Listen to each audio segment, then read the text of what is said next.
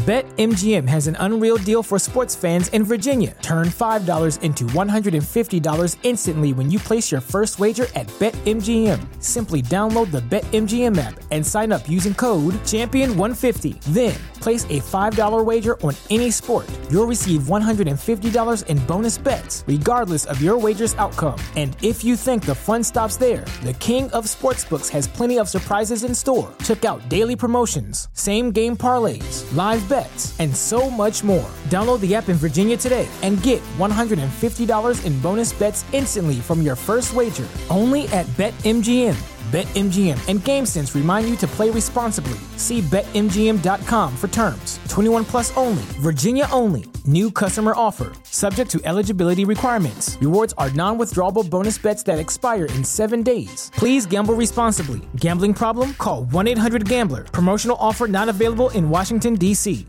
What's so special about Hero Bread's soft, fluffy, and delicious breads, buns, and tortillas? These ultra low net carb baked goods contain zero sugar, fewer calories, and more protein than the leading brands, and are high in fiber to support gut health. Shop now at hero.co.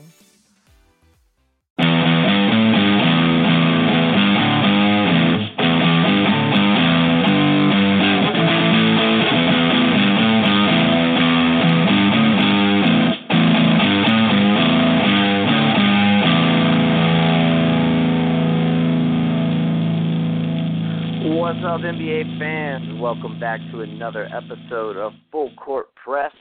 I'm your host, Nick Smith, and joining me tonight are Joel and Jawan. What's up, Joel? What's good, my brother? Uh, pretty good, man. How about yourself? I don't know, a lot of running around today, so you know, I'm tired. I I hear you, brother. I hear you. Uh, how was your Labor Day, man? Good, actually, not bad. Just relaxing. Nice. Good to hear. Jawan, what's up, man? What's going on? Uh, nothing much, man. Just ready to talk some NBA. You have a good Labor Day weekend? Absolutely did. Slept right through it. nice. Well, I got to go to Dragon Con on Sunday, my first con. Um, dude, it was it was it was pretty fucking awesome, I must say. Um, dressed up as Sean from SLC Punk. Jawan, I know you've never seen that, uh, but Joel, I figure maybe you have seen SLC Punk. Uh, no, I don't. It doesn't sound familiar to me. Ah, SLC uh, it, Punk. it, I'm not not sure. it's it's like a cold classic from '98. Um, it's it's kind of uh in the same uh realm of movies as like The Big Lebowski and uh Fear and Loathing in Las Vegas. So maybe a little off the Oh, beaten okay. path for for your speed, but um I don't know. I thought you might have seen it in passing at some at some point. I know Jawan's never seen that shit though. Jawan's like, I don't know what the fuck is an SLC punk like. um, I've only of the three movies I've only seen Fear and Loathing. Uh, I still haven't seen Big Lebowski. Yeah, uh, we got we got to do something about that, man. But uh, get there, I'll anyway, uh, yeah. Anyway, the con was was excellent. Uh, next year, uh, Dane and I hope to be there, um, representing Geek Vibes Nation. Uh, very very much so. Uh, we got the website up and going now. Uh, we got big things on the horizon, and that'll be one of the things that uh, one of the perks that come with all the hard work that all of us have, have put into this. Um, so uh, so yeah, that'll be cool uh, when we get that uh, set up next year, and uh, you know get us get us a booth set up or something, and uh, spread the word uh, throughout the uh, Metro Atlanta community. Um, but anyway, in the meantime, let's jump into some NBA news. Uh, let's start off with none other than Ryan Anderson has finally been dealt. The Rockets were finally able to find a suitor for Ryan Anderson. They traded him along with De'Anthony Melton to the Phoenix Suns in exchange for Brandon Knight and Marquese Chriss.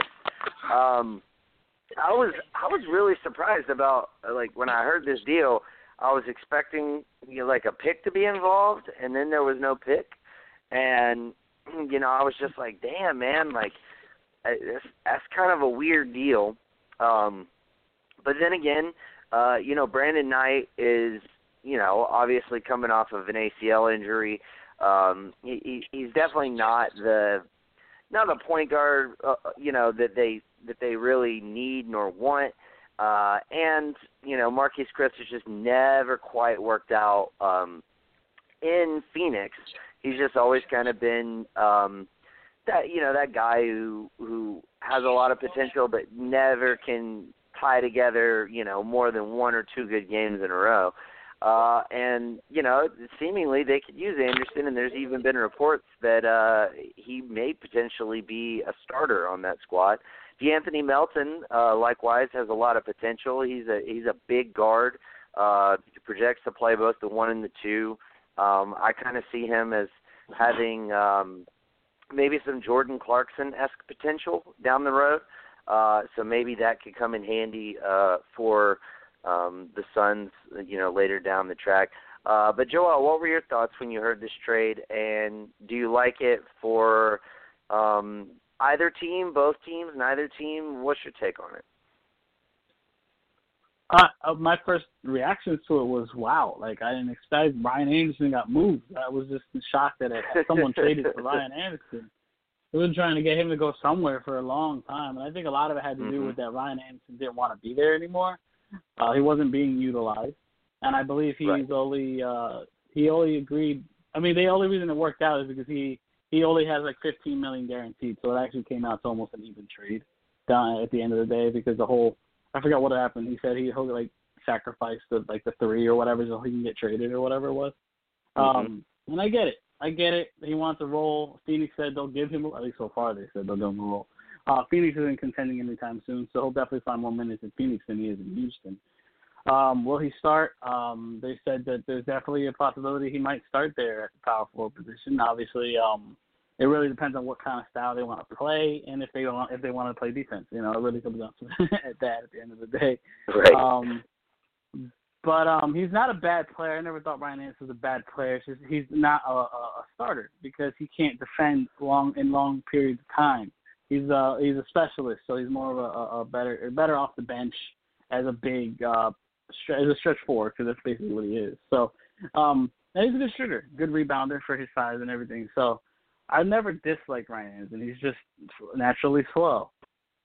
Is Phoenix right. a good spot for him? It's not. It's not a terrible spot for him. They're they're going down the youth movement. Um, so I don't think it's terrible. Now Houston got Brandon Knight back. If Brandon Knight is healthy, Brandon Knight was a good player at one point. I mean, uh, people forget he was decent. Uh, he was never right. a great player, but he was a decent point guard. I remember when they had, like, well, Phoenix used to be the the home of the point guard. Now they have zero like good point guards. I mean, they have like journeymen or, or young guys, and now that's what they're looking for. They're out there trying to get a star. Um, their names are floating around to get a lot of big stars. Problem is, they have no like point guards to give back. So you have to give right. up one of your wings, which is possible that they can give up like a T.J. Warren or something like that to get something back. Yeah. Um, but obviously, if you're someone's giving up a point, like we were talking about earlier, well, I mean, we, we we'll, we'll talk about later with Miami, but it's just it's a weird move, but I, I don't hate it because you know why not? That's really how my attitude towards it. Yeah, I mean, uh, the the biggest thing to me is just that you you weren't able to get any sort of um you know any any sort of draft consideration back. But like you said you you know if you were to get that draft consideration back uh from Houston then maybe you know maybe they're not willing to take Brandon Knight. Maybe you have to give up TJ Warren and that doesn't necessarily help your cause as far as assets you know as far as asset mm-hmm. management um because I don't know I think TJ Warren with his his particular contract signed for four more years and the kind of um six man potential that he holds um you know for either anywhere from like a really really damn good team down to like you know a, a, a you know fighting for a seventh or eighth seed team um anybody could use TJ Warren. So just about. So you know I think potentially like that asset is more valuable than you know a late first round pick from Houston. So you know I think Agreed. all in all you know it kind of makes sense, and I agree with you. I think I think T.J. Warren if they. I mean, I could definitely see them offering up T.J. Warren in the Milwaukee pick for Kemba Walker. Now, whether that's enough to get Kemba Walker, I, you know, I don't know. I mean, that that that's not a great package to get back for Kemba Walker, but Kemba Walker's on an expiring contract. You're not going to get a great package back for him. So no, even though not. it's not great, maybe that's the best package that you can get for him. So, um, you know, that's a distinct possibility. Um, interestingly enough, well, yeah, we we can we can shelve the Dragic conversation for when we when we pull that up later. Um, but I don't I don't know how I don't know how I would feel about that. Though it would be very interesting for him to go back to where he kind of made a name for himself uh in Phoenix. So, um it's just man, he's he's he's getting up there in age. I think he's like 33, 34 years old now. Um so that's you know that that'd be the big concern, I guess, as far as Dragic. But you know what? If you can if you can sell, uh, you know, if you can sell high and then buy back at a reduced cost, you know, what I mean, that's not the worst thing in the world. So. Um, right, right. I don't know. Maybe maybe there is some potential to that. Uh, but anyway, uh, Jawan, um, you know your thoughts on this uh, this Rockets Suns deal and the Rockets finally being able to move Ryan Anderson. Uh, well, I never thought the Rockets would be able to move Ryan Anderson, so that was definitely a shock. Um, but I do love that Phoenix is deciding to like. it's funny. Phoenix is um they're doing what I was trying to tell Joel I wanted to force the Knicks to do like like a year ago, and that's just like Yeah. go all in, go all in, just whatever you can do to get the best possible talent to to try this to win, uh like get in the playoffs, stuff like that. Um, Phoenix looks to be trying to be very aggressive in that approach. I mean, Nick, uh, before the draft, me and you had like the perfect scenario for Phoenix to rebuild themselves. Yeah, we did. Um, And somehow, without doing any of those moves, they look to be um, at least trying to make themselves very competitive. Yeah. Um, I mean, now all of it has to play out on the court. Um, we know that, but from the looks of it, they're trying to be super, super, super aggressive, and I love that. I, I love it because it's a market that we kind of chopped up as being like a joke of a franchise uh, for I want to say since Nash left. Um, Yeah. so I mean, much. it's one of those things. It's one of those things where it's like, if we can get Phoenix playing good basketball, like who knows? Maybe we can eventually in the next decade get Kings to play good basketball. like, like maybe that'll jumpstart everybody else. A boy can dream. So- Absolutely, man. So, um, I mean, 'cause if Suns start to get good, Kings start to get good. I mean, come on, Knicks and Hawks have to get good. Uh, we can't let Suns and, and Kings take over before we do. Um, Oh, Hawks yeah. were good for a while. not like the Hawks that's true. for a long time, you know. Oh yeah, that is that is true. That is true. That is true. I keep forgetting that, Nick. I keep forgetting those those heydays that you guys had like not that long ago.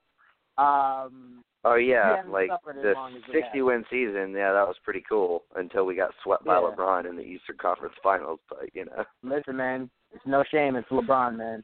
Um, that's true. But It's very true. uh, for the Rockets and Joel, I was like literally praising you as you were saying. A lot of people do forget um, that uh, Brandon Knight is a serviceable um, player. Like he's he's pretty good. Um, I mean, I think a lot of people all they remember of Brandon Knight is being dunked on and his soul being taken by DeAndre. Uh, but when he's healthy, he actually does offer a lot uh, to the team. So I'm really interested to see. I mean, I see because I believe the Rockets signed uh, Michael Carter Williams, right? Right. I do see Correct. uh, in training camp. I see them if Brandon's healthy. I see them competing and one of them not making it to the the final cut. Um, I, I don't see the need of having both Michael Carter Williams, who's going to give you probably nothing, and Brandon Knight, who's coming off Yeah. of an injury, so you have no idea if he's going to give you anything. No need to have both. Um, so I mean that's going to be interesting to see who comes out on top of that. But um, I, I would definitely suggest Brandon Knight over Michael Carter Williams because at least you can get some offense from that guy. Um, but yeah, th- this this was something I wasn't I wasn't expecting. Uh, Ryan Anderson, like where does he fit now in in Phoenix? Um, you know because you have Ayton, right? Uh, that's that's the kid they drafted. Yep. Um, Yep. I guess Anderson takes a off the bench role. I guess so. I mean, I, I don't know. I don't see how that works. He doesn't really give much. Um, but if you can get really good guard play and draw double teams, I mean, it's a guy that seems like he can knock down a consistent uh, corner three. So, I mean, he has value. It's just I, I don't know what much he's going to offer to that young team. Um, but I am really Corner threes, dude. He can drop 35 footers. Like that dude can shoot the rock. Like he's that's the one thing he can do. That's all he can do. But that's the one thing he can do is shoot the rock. Listen, man, do it till you can't anymore. That that's that's the that's the Korver way, right? We we see Korver Yep, has nothing right. to add, just shooting that ball up. Um, but yeah, no, I mean, I'm really excited for what Phoenix is doing. Hopefully, they can package it for for a big name like like a Kemba Walker. I don't know if I like the idea of Kemba Walker with um Booker. I told you I've always wanted um somebody that's a pass friendly guard to be with Yeah. to be with Booker. I don't need two ball dominant guards. I mean, if Right. that's the case, just don't trade for a point guard like Kemba and have Devin Booker come off the court. Um, so I, I'd prefer a pass friendly guard to to pair up with him. But if I mean, listen, if Kemba's available and Charlotte's you know willing to take whatever Phoenix is giving him for him, you you make that trade. You don't deny it. But I will say you're going to probably have a Beal John Wall situation, and we see that wasn't the best of things last year. Uh, so I mean that'll be interesting to see how that plays out if that is the kind of player uh, like Lillard or, or um, Kemba Walker that they actually go after. It'd be interesting the idea of the Suns possibly making an aggressive move like that and making the playoffs. That'd be something to talk about. So yeah. it'd be it'll be fun to see what they're able to do. Yeah, it'll be interesting. It'll be real interesting to see how everything kind of plays out. They have a lot of moving parts, and they still have a few assets at their dis- disposal.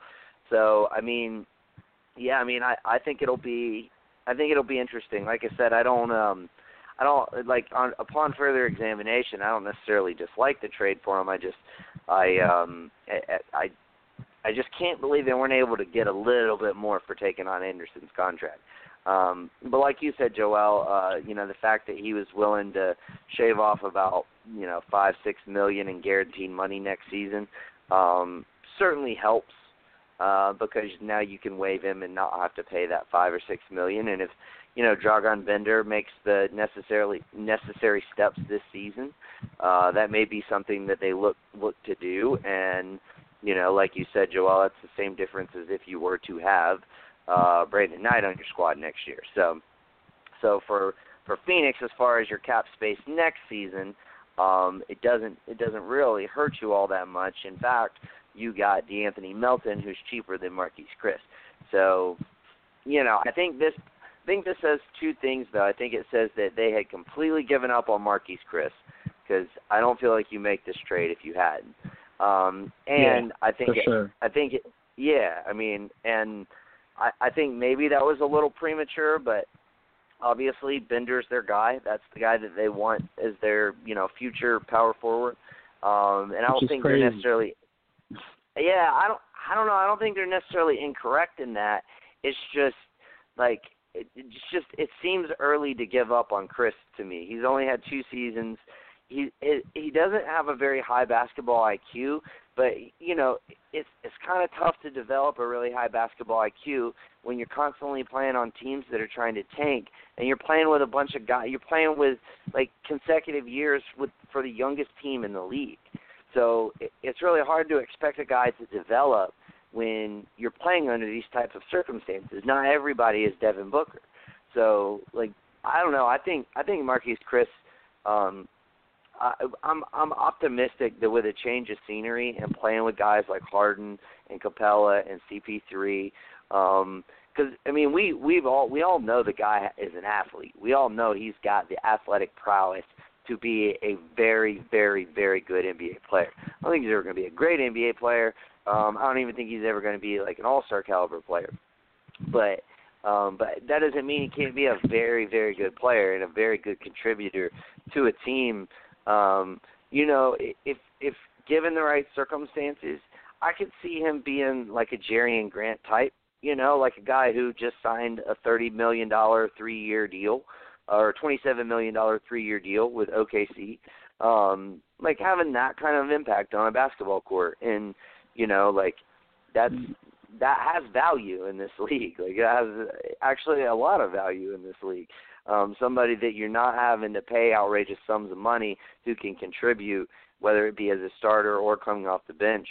Like, it seems interesting that they would give that up, especially considering they traded up to get him uh not very long ago. So, you know, they they traded uh what was it, like thirteen uh, 21 and and Bogdan Bogdanovic to move up to take Marquese Chriss, I believe. Um, so granted, uh, granted Sacramento took uh, Georgios Papagiannis or whatever the fuck his name oh. was. Uh, at 13. Right? Oh lord. Yeah. Was it 13? Oh bad. lord. Yeah, it was bad. Um, who they have subsequently already cut from their roster. Um, yeah. But uh, but nevertheless, like for Houston, I think Marquese Chriss is a good get, and I really, I, I think, I think the the possibility of a Bazemore trade is still very much in play. I think the Hawks were very unwilling to take on Anderson's contract because of how much longer it was than um than Bazemore's. I think, and I'm not necessarily expecting it to happen um at at all really as far as expecting it to happen. But I think it's more possible, um, and it may happen if it does down the road. It may not be like an immediate thing, but I think a, a Brandon Knight and Houston's first rounder uh, for Kent Bazemore could certainly be enough to get that deal done. Um, namely because Brandon Knight is seven million dollars less than Bazemore over the next two years.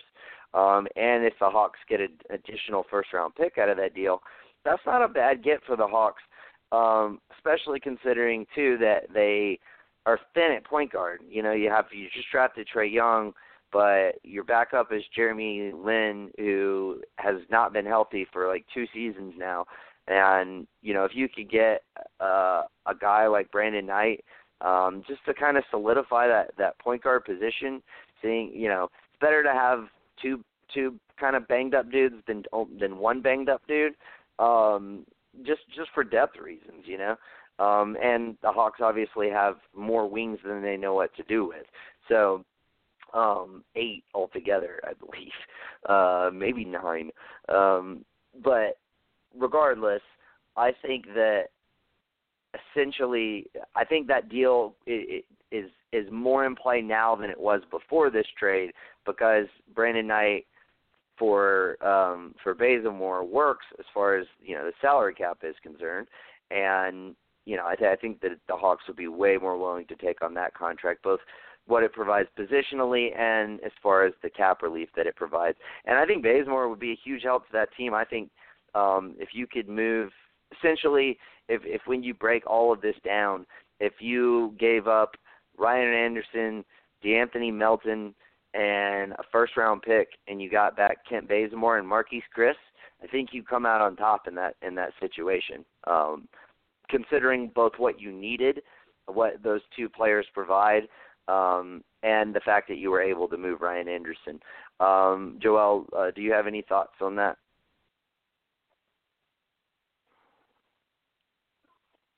I think we covered most of everything, in my opinion. Um, I, I mean, I've said my piece. I, I just there's not much else to it.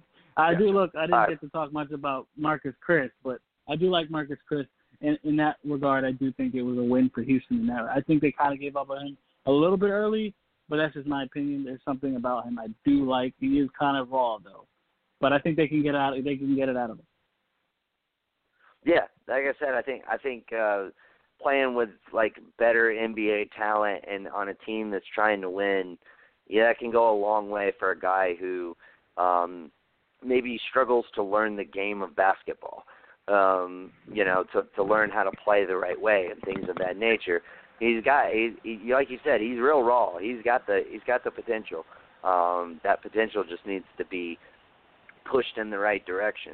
Um so yeah, we'll we'll see. Um yeah, man, that's that's what I'm saying, man. Hey, I saw Marquese Chriss play a couple games against my Hawks. um, where he he just killed us, like both on the boards and blocking shots. So he's he's got the athletic ability. I'm telling you, um, and like if if you can pair him up with Capela and they can get like some defense going, um, and he can he can step out and hit that that corner three. Um, he's not super consistent with it, but I think he could be. Um, you know, especially if he got more wide open looks, the kind of looks that you know CP3 and James Harden uh, provide you. light. Yep, exactly that too. The kind, yes, uh, especially on that that D'Antoni uh, system. That that'll also help. You know, as far as you know, not not having to worry about whether whether or not you're allowed to shoot the rock there. Um, I mean, shit. They they they allow Josh Smith to shoot the rock. Like, if you allow Josh Smith to to shoot tr- trays like that, you definitely like you'd give Marquese Chriss a, a few a few tries at it. Um, Jawan, uh, did you have anything to add in regards to uh, you know the my notion that I think the Rockets could potentially swap uh, Knight for Bazemore? Um, if they do, I think Bazemore will be uh, close to the trade deadline. Uh, I don't think it'll be Yeah. anytime soon. Uh, I think a team like the Rockets that can definitely use them. Uh, I think what they'll do is they'll try to see what the roster that they have looks like, um, and then like after All Star break, if they oh no no I'm sorry, didn't they switch it? It's before All Star break now.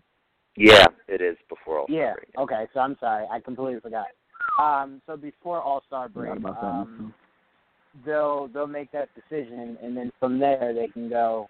You know, it's a piece we definitely need. My only issue with that, uh, Nick, is um, if they do wait, you run the risk of like twenty something other teams going.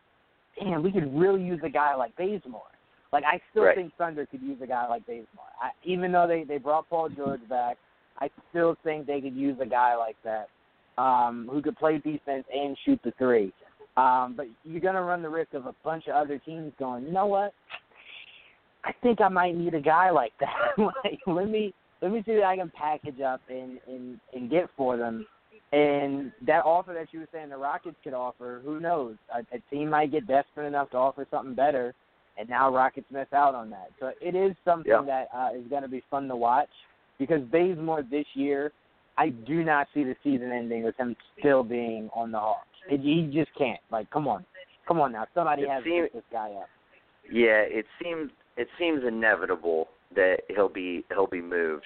Um, it's just a Right. question as w- uh, up to as to when and where.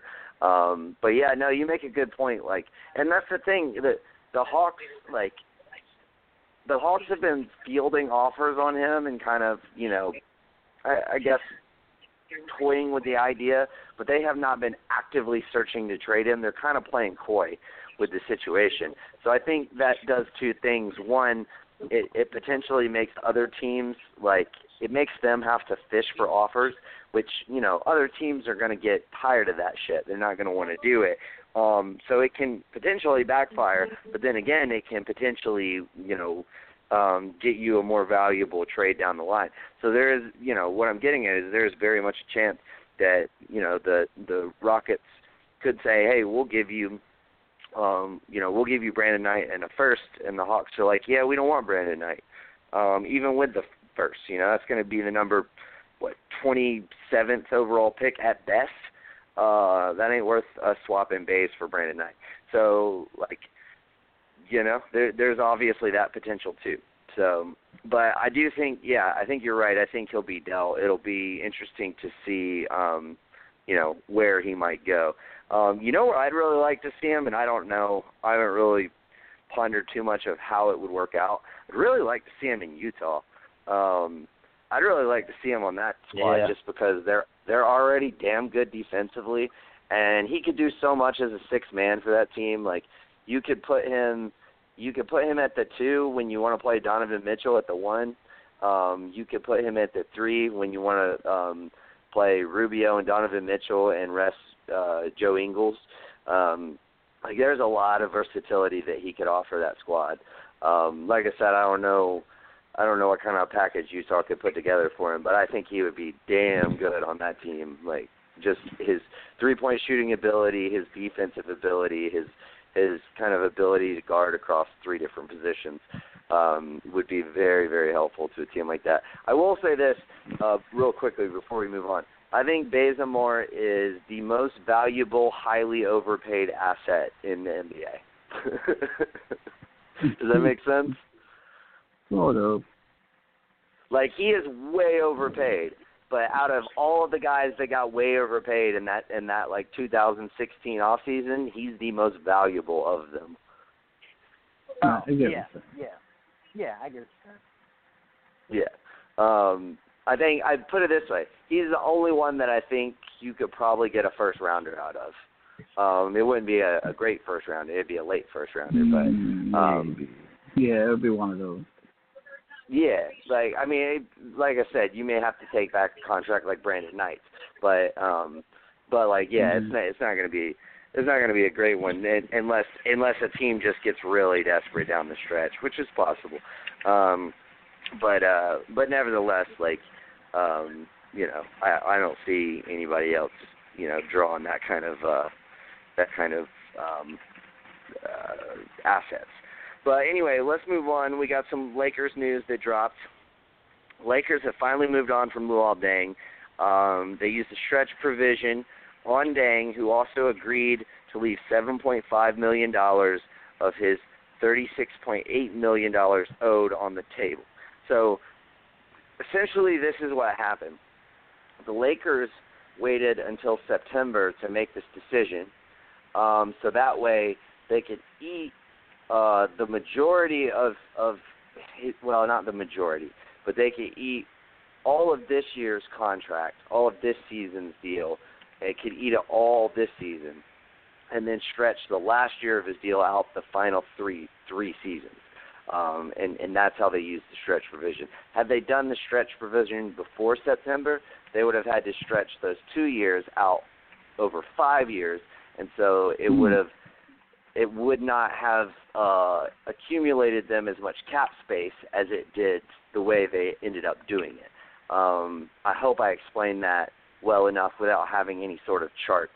Um, I'm a very visual learner, so uh, I'm like thinking of like myself hearing that and being like, okay, carry the one, blah blah blah blah blah. Like I'm not sure about this, um, but anyway, um, it's very interesting, and the fact that Deng was able, that was willing rather, to leave 7.5 million dollars on the table.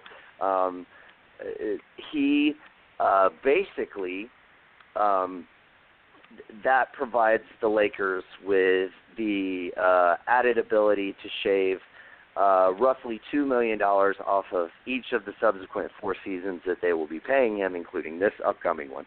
Uh, and so that basically means, all of that being said, the Lakers are uh, only going to have to pay Luol Deng next year five million dollars. He's only going to eat up five million dollars of their salary cap. That essentially frees up um, enough for them to pay a max player of any uh, stature. So they could pay a 10-year max. They could pay, um, and it, nothing gets higher than that. So they could even pay, say, a Kevin Durant um, on the unlikely um, chance that he decided to to go uh, join LeBron in LA.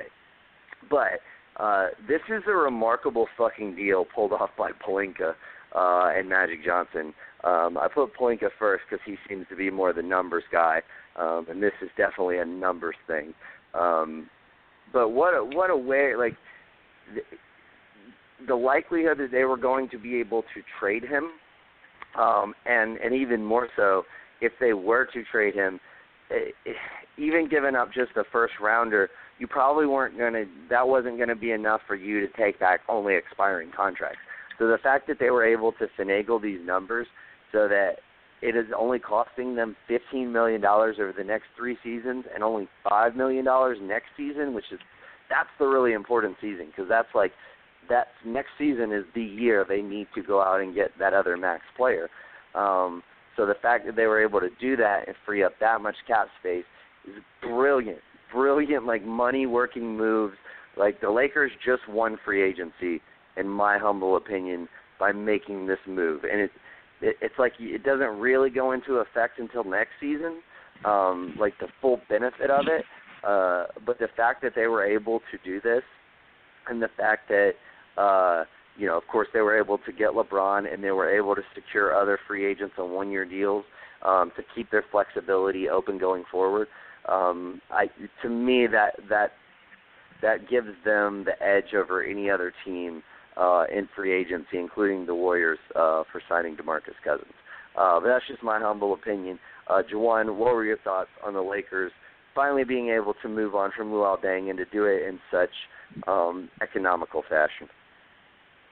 Uh, let me say this the nicest I can say it. Uh, it really pissed me off. Um, because I'm like, wait, if the Lakers could get out of Deng, why do we still have Why can't Noah? y'all get out of Noah?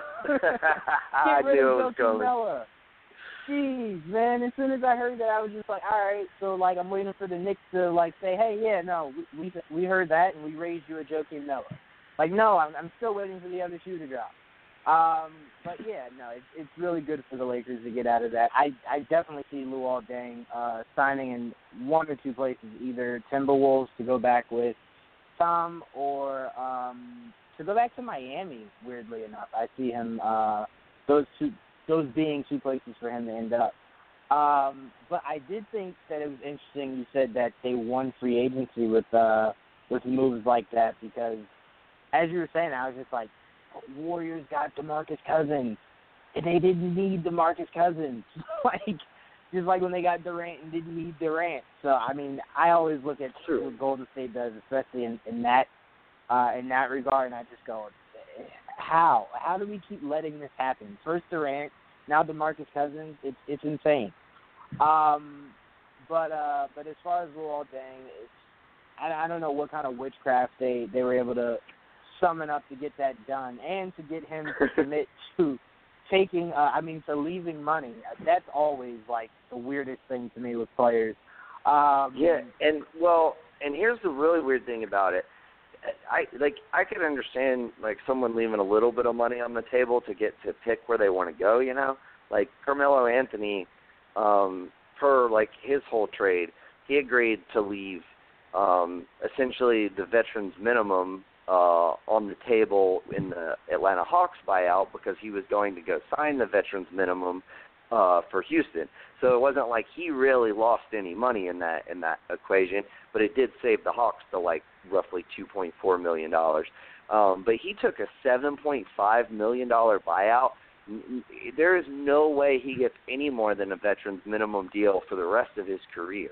So in two years' time, he, might make five million dollars, and that's if he gets two like guaranteed veteran minimum deals. Um, but that's you're still leaving 2.5 million just floating out there on the table that you're never going to get back, unless conspiracy theory, unless they have some under the table shit going on because. Lord knows I wouldn't put that past the motherfucking Lakers, dude. They fucking got money changing hands all over the place, man. I'm just saying. absolutely, Um, absolutely, man. been But I trying mean, to that- fucking that court Paul George through the media and shit. Fucking. Anyway. Yeah, no, we know, go how, ahead, we know how slick the Lakers are. We know how slick the Lakers are. I actually feel like Magic Johnson had been having that conversation with LeBron since he got in. Like, hey man, you know you're coming here, right? And LeBron's like, yeah, yeah, you know, it's a done deal. Um, but yeah, no, I mean, but that goes to what the three of us always preach. If you can get your money, go get your money. Um, Right. I mean, unless Yeah. like, unless like, unless you're Melo and you getting your money means you're taking like all the cap space from the Knicks, and then in that case, don't get your money. But anywhere else, go get your money. Um, because I mean, it's it's hard to come by. A lot of these teams are not as um, loyal as some of these players t- uh, tend to be. So if you can go out there and I don't want to say swindle because you know mainly you deserve it, but if you can go out there and, and get them to pay you crazy money, go get that money, man. So it, to me, it was just weird that Luol Deng left money because I felt like he didn't have to leave. Like the Lakers had to, you know, finish out your contract if you didn't want to leave. So uh, I guess he's like really hell bent on like playing somewhere, uh, which Yeah. I respect. But it's like like. I, I would have made them finish paying me before I did anything. Uh, but well, God bless you him. say that, and that's exactly what your boy Joakim Noah is doing. So.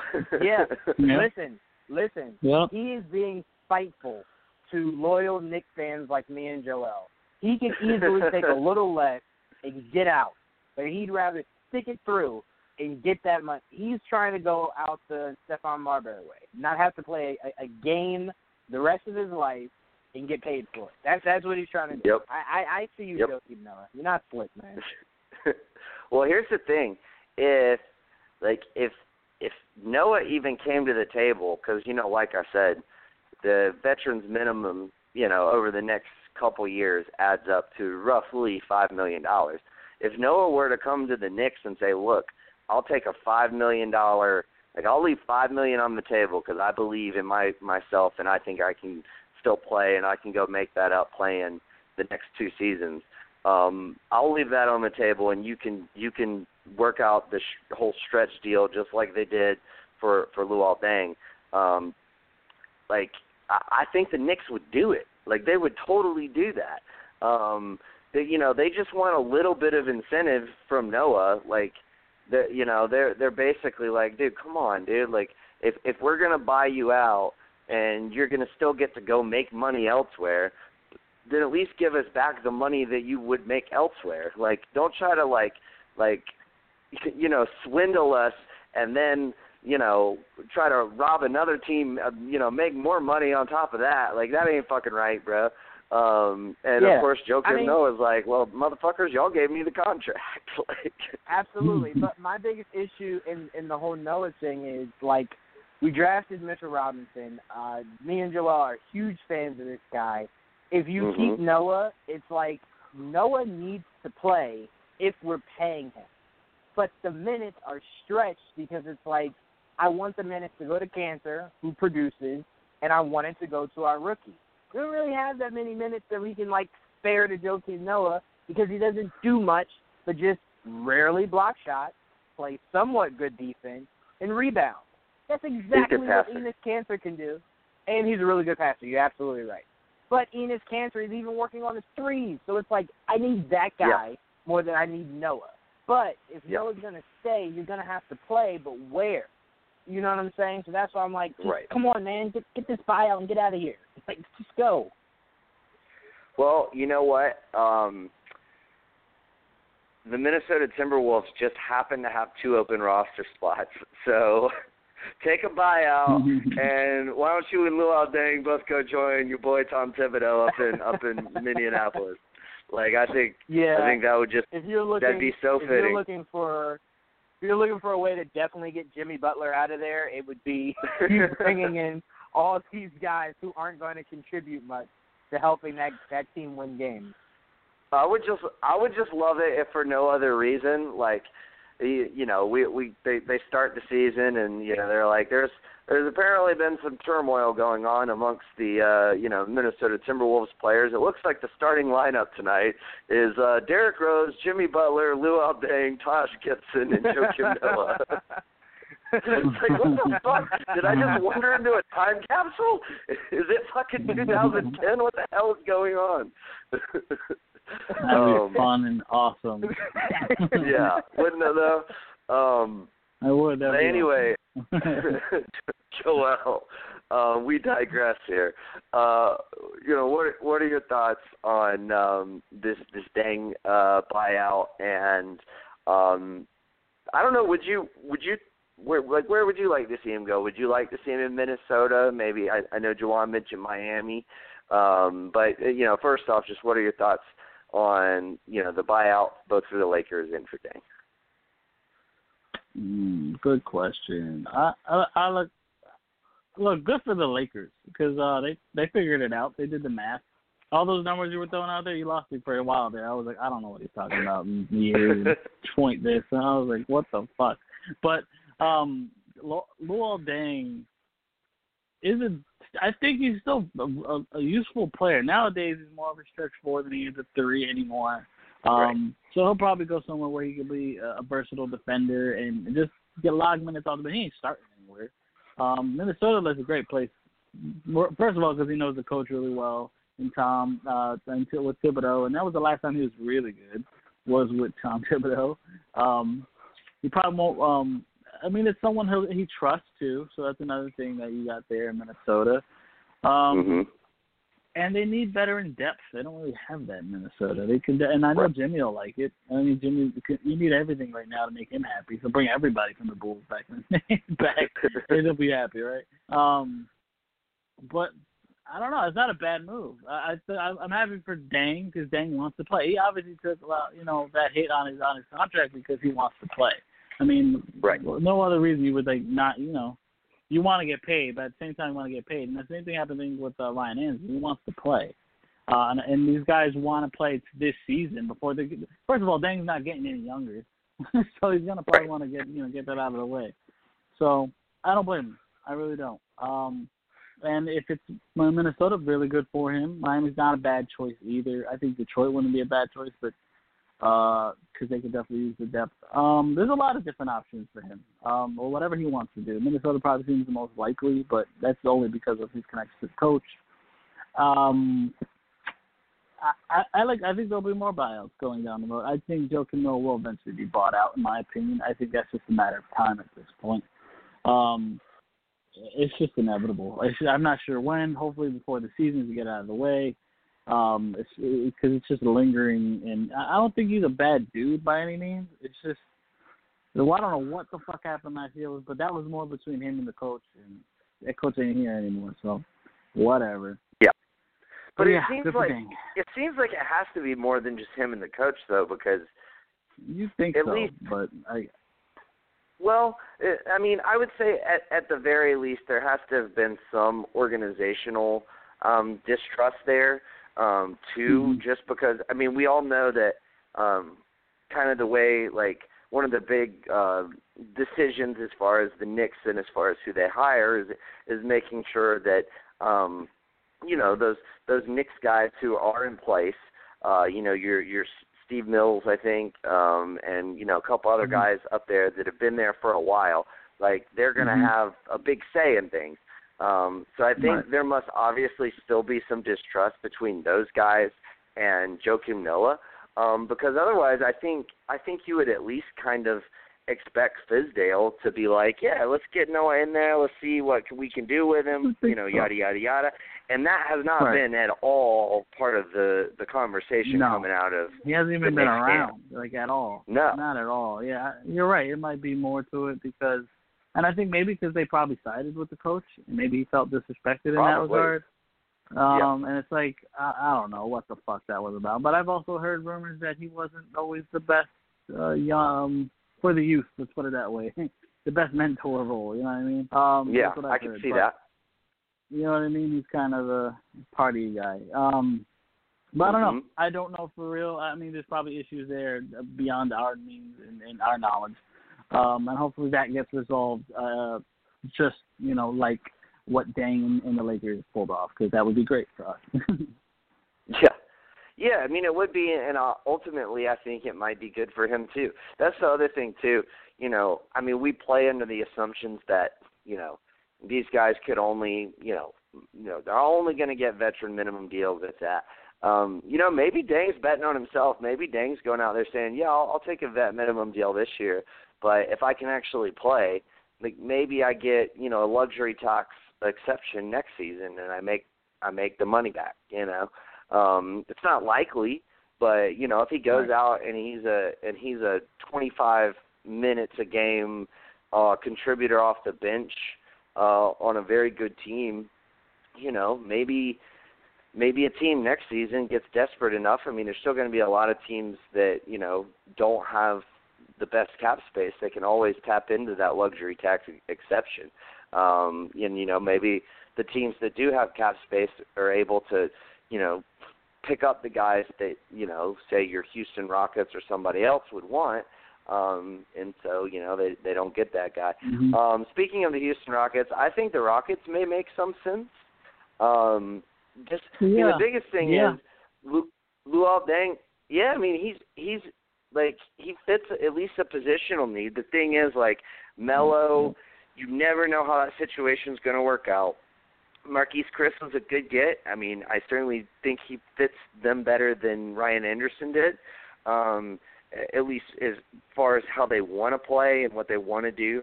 Um, and as far as having at least one of your guys who can play defense, but if you can get a, a veteran like stretch four um, who can play a little defense, granted he's not as quick as he used to be, um, but if he's guarding fours, you know he doesn't have to be as quick um, as he you know was in his heyday. So I mean I think that can make a lot of sense. I also think the Raptors can make some sense. Um, you know they obviously have Ibaka and uh, Pascal Siakam, but I think mm-hmm. just having Deng in and around that locker room. Um, like he's just a he's kind of the the consummate professional. Um, like pretty much everybody who like like hangs out with Deng and, and from everywhere I've heard he's just a great locker room guy. Um, so right. like I think. I think that could. What's that? I said I've heard that. Yeah. Um, so like yeah, I mean I think certainly having uh, having him uh, on on that squad could help, and you know I think he could help just kind of fill out that roster a little bit and and give you some valuable minutes.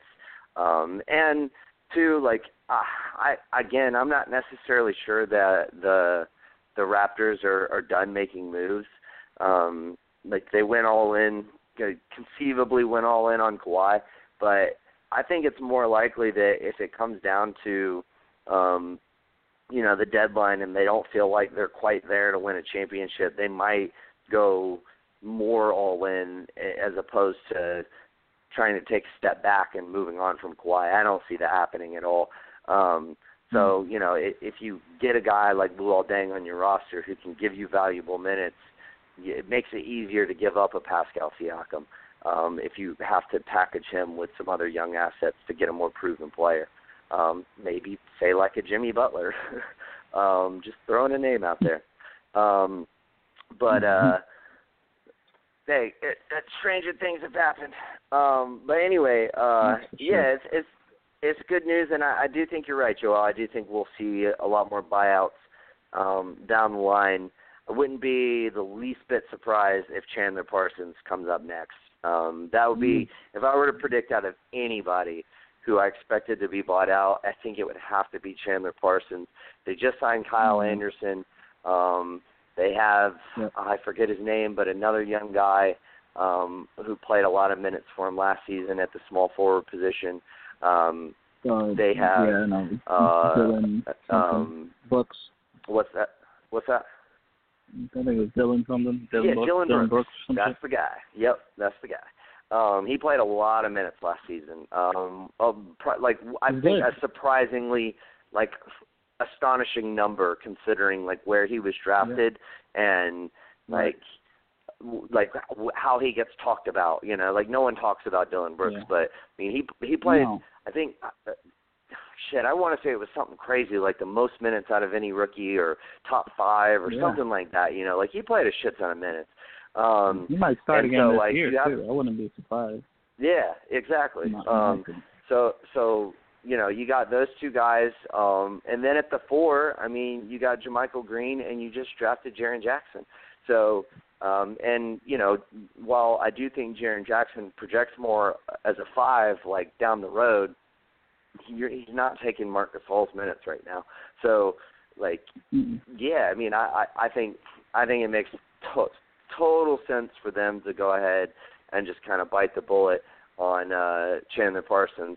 Go ahead and, and try to figure out a buyout for him as well, and you know see what you can see what kind of negotiations you can figure out because that's a guy that uh, they could definitely stand to. Um, you know, uh, shave a few dollars off, go ahead and stretch it out, um, and and just save themselves a lot of money because having that contract right now is not helping you out whatsoever.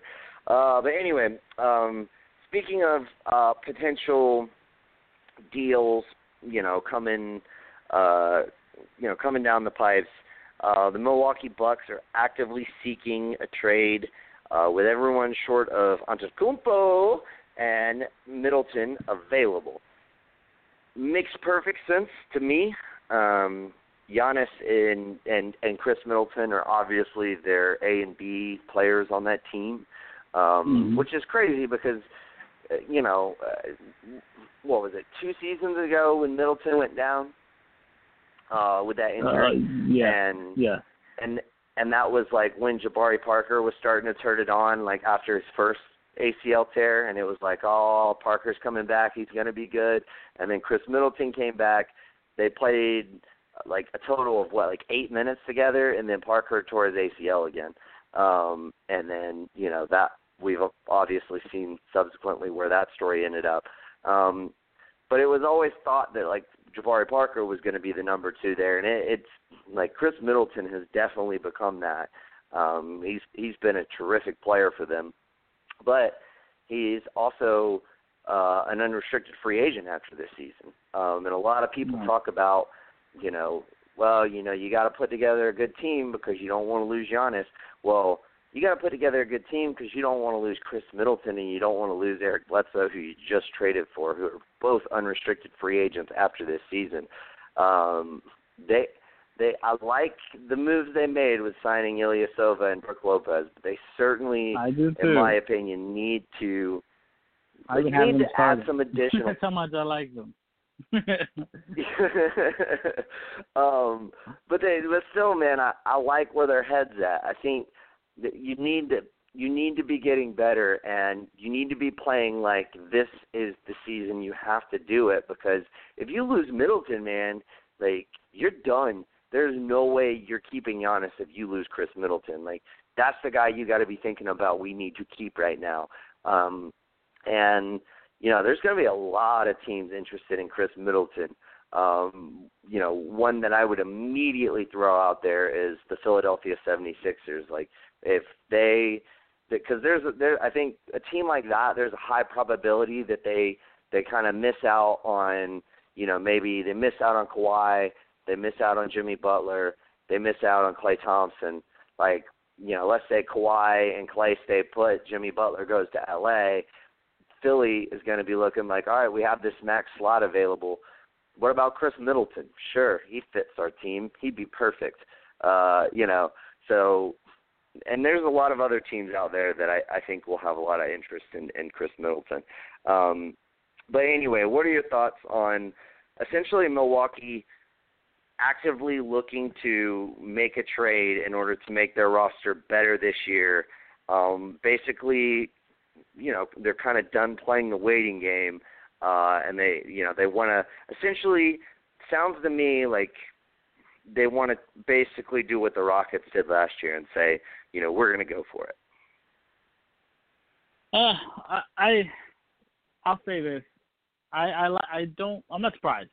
Uh, we like the move they made already this year. At, at, at the very least, their starting five, or at least one through six, is pretty decent. I'll say. You Mhm. know, they're top heavy with with with Giannis and Middleton, but they they, they got good players at least one through uh, one through six at the very least, maybe seven.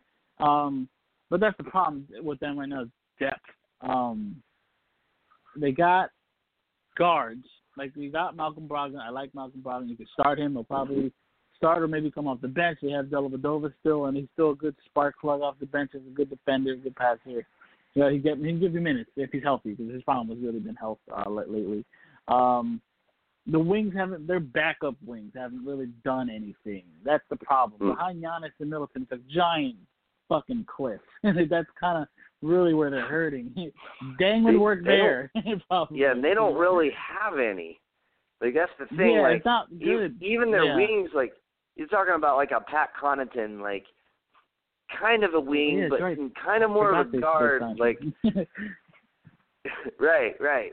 Um, and then you you know you got like a DJ Wilson who we don't even know what the fuck he is yet. You Yeah. know, so super question like, mark. Yeah. Yeah, exactly. Um, so yeah, no, I mean I feel you there. Like, so you think you think maybe the issue is more just kind of wing depth, and maybe you don't have to give up as much if if you go for something yeah, like that. exactly.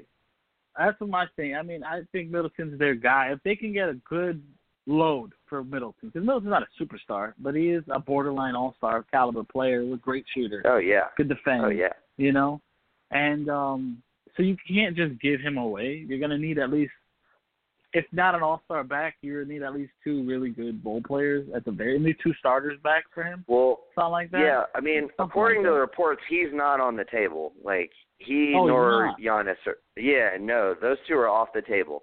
So like they want to keep both of them. Yeah, yeah, but not yeah. So they want to keep Middleton too. Those two guys are apparently not on the table in any sort of trade discussions, but everybody else is.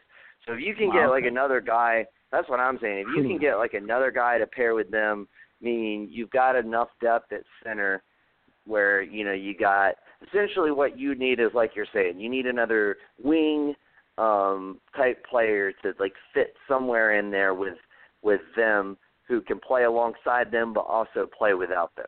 Like that's it's like Yeah. you know when I threw out Jimmy Butler last week um as a potential trademark. Now obviously you That's you a big um. yeah, well, and obviously you were saying like that you didn't feel like that was enough of a package um No. for, you know, a caliber player like Jimmy Butler. But right. like that but I do think that is like what you're saying is true and and and it's kind of what I'm saying too. If you can get a like a just a really really solid guy who can play both the 2 and the 3 um and can play alongside both of those guys but also play separate from them and you don't have to give up every like obviously you can't give Right. up too much.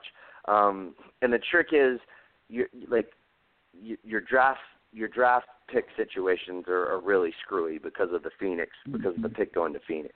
Um, but you know, all that being said, you know, I like it. I mean, overall, I like it because I think if you can get if you can get like another All Star um, caliber player to pair with those two guys, because I think they tried to do it last year with Bledsoe, and I just don't think Bledsoe's that guy. Not that Bledsoe can't be that guy in the right situation. I don't think he can be that guy in this situation because Giannis Mhm. needs a guy who can drill threes, and Eric Bledsoe is not a guy Right. who can drill threes. Um, That's true. so Not consistently. Right, exactly. So, you know, I I don't know. I think I I, I like I like the hubris behind it, if nothing else. Um, but maybe you could package maybe you could package Eric Bledsoe um, and and some kind of young players to get Kemba Walker. Like, I don't know that that's the answer, but um, you know, maybe that's something Eric that they might consider doing. um, or Brogdon. I see. Yeah, you'd have to give me. Look, Hornets are going to blow up at some point. You got to just keep an eye on the Hornets. Right. Yeah. Yeah. Uh, Keep them on speed dial. So, but anyway, uh I don't know. I like it. I think I I like I like it when a when a team well, and not all the time. I don't always like it when a team is just like fuck it, we're going for it. Um but in Mhm. this case I do because I think I think they have Right. to. I don't think they have a choice. Right. Um yeah, I agree. And- yeah. and this is the year where they really have to do it because like I said, you lose Middleton and you can you you can just start rolling out the red carpet for the Giannis trade talks because that's what's coming if you lose Khris Middleton and free agency Yep, next you year. don't want to do that. Um, yeah, and if you want and if you lose on Antetokounmpo, like you're basically um you know, I mean, it essentially not lose him, but even if you're like forced into a situation where you have to trade him because you're worried that you know he'll walk if you don't, like you're still you're going to be either in the land of mediocrity at best, uh, well, I maybe at worst, um, or you're going to be rebuilding for the next five seasons. So you know, Right. both of those suck. is basically what I'm saying. Um, Basically. so yeah, I'm all for it, man. Go for it. Like you know, fuck it. Like do it. You have enough. Here's the thing, and and uh, uh, real. Let me make one more real quick point, and I'll pass it to you after that, Mhm. Jawan. Um, like you take a team like New Orleans, who was constantly always going for it, like always moving. Uh, always moving assets, robbing Peter to pay Paul, and it kind of fucked Mhm. them over in the long run. Um, like that's that is something that I don't like. But Milwaukee is not guilty of that. Yes, they traded um their their first round pick. Um they traded a first round pick in order to um get Eric Bledsoe last year, which maybe in hindsight wasn't the best deal, but they still have a ton of really good assets. Um like you said, uh Joel, in Brogdon they just drafted DiVincenzo. Um I I still right. think I still think DJ Wilson could be a good player. Sterling Brown, um, has given very solid minutes for a second round pick. Uh, I think he was like number 46 overall, um, and he's he's been a very good contributor off the bench. Um, so uh, and then Thon Maker, like I still think he um, has potential as both a guy who can potentially stretch the floor um, and give you um, you know some good rim protection. So like they have assets. They just you know if they can figure out the right trade, that's the key. You just got to figure out the right trade and then to make it happen. Uh, but Jawan, what are your thoughts on the Bucks? Um, essentially, the, the fact that they're seeking a trade and, and kind of looking to um, bolster their roster, um, you know, and, and willing to give up pretty much anything shy of uh, Giannis and, and Khris Middleton to do so. Uh, I, I don't know how I feel about it. Uh, as, as I was hearing you guys talk, the first thing I thought of was um, if you're trying to not only make sure you're competing this year, but you know you're you're making a big splash to try to keep Giannis, you're gonna have to go big fish hunting, and the best way to go big fish hunting is with big bait. And your biggest bait would be Middleton. Um, that's the most enticing piece uh, because we know Giannis is untouchable. So outside of Giannis, that is your most your most valuable piece on that team. Um, so I would put feelers out. I wouldn't say he's untouchable. I'd put feelers out, and if they're not good, they're not good. Just don't take them. Um, but I would definitely put the feeler out and see if I can.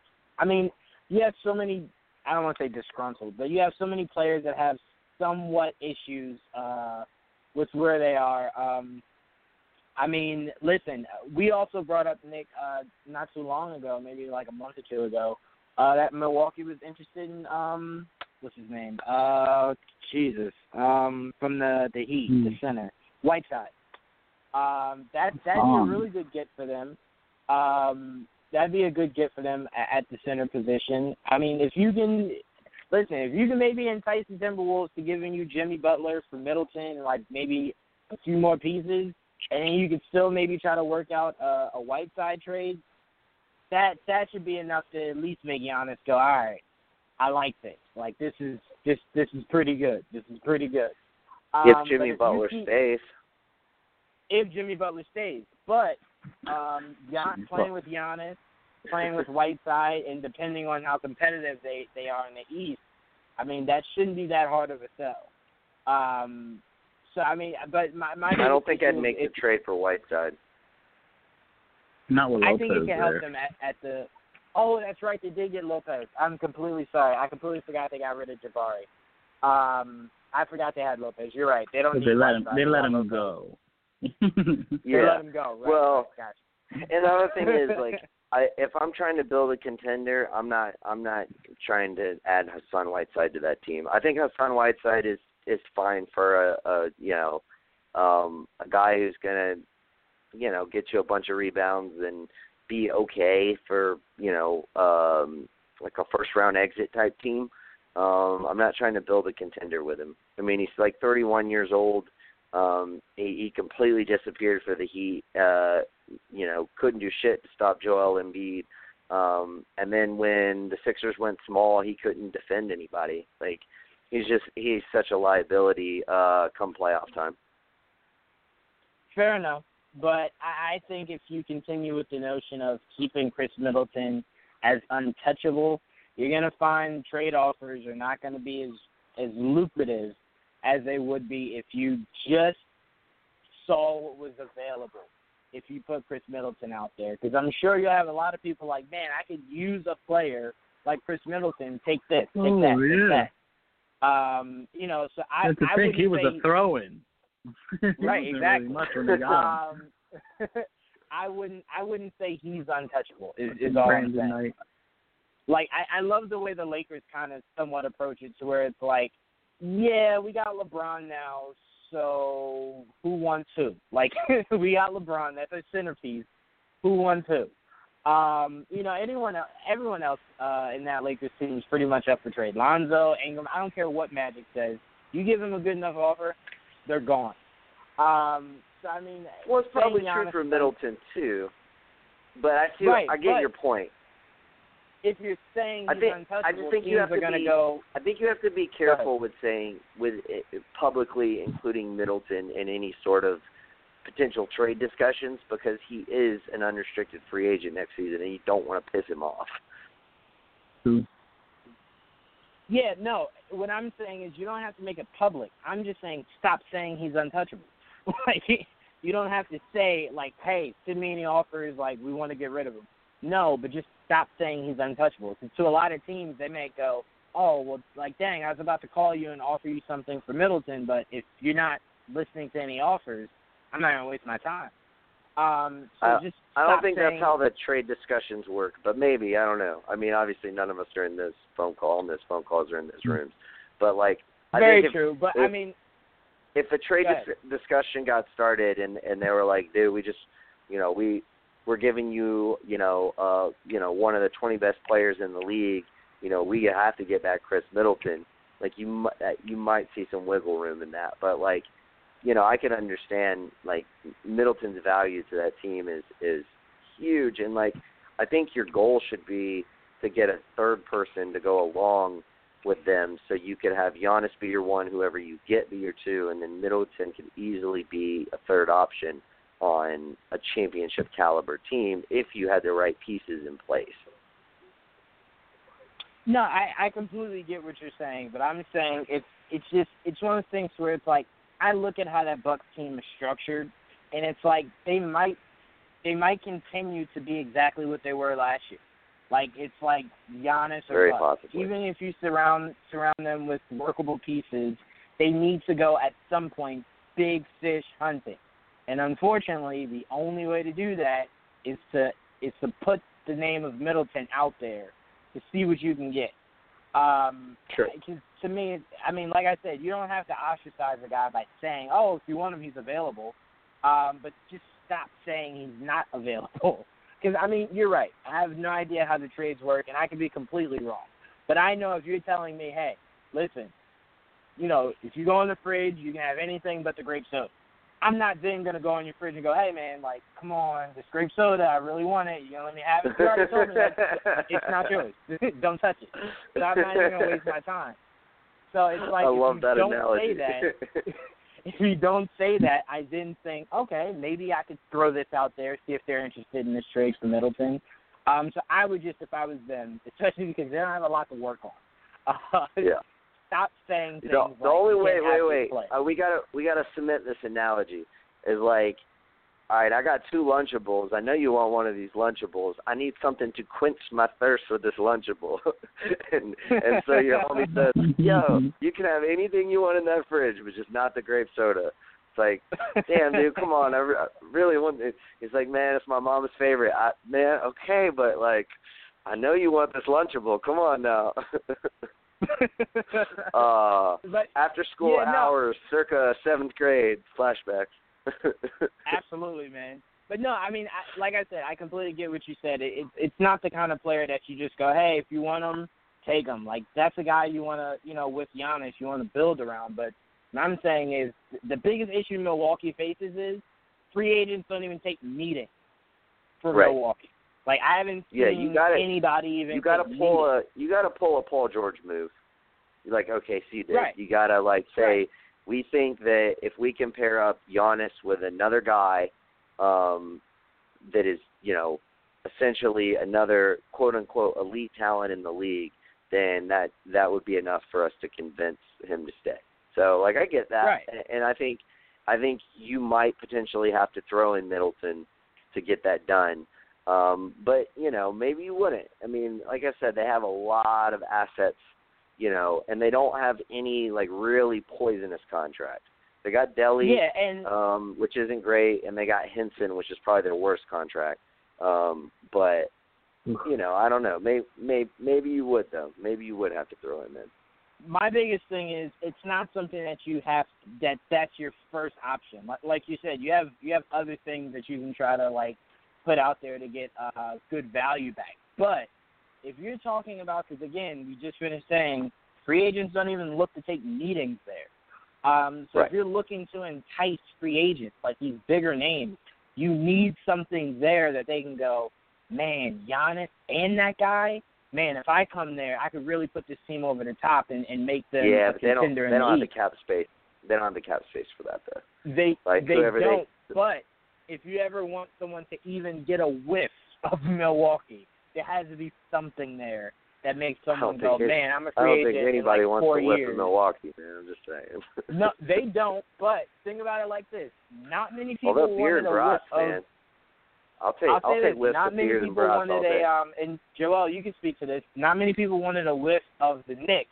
But how many players keep saying, "Man, I would love to play with Kristaps"? Like that guy is That's like all that myth. guy's super talented. That you know what I'm saying? Like that helps. I mean, But everybody listens to the Knicks. I don't want to hear that shit. Shut up, Um, a lot of guys. well, and by uh, you know what else? Man, You know what else? But you know what else helps is New York City.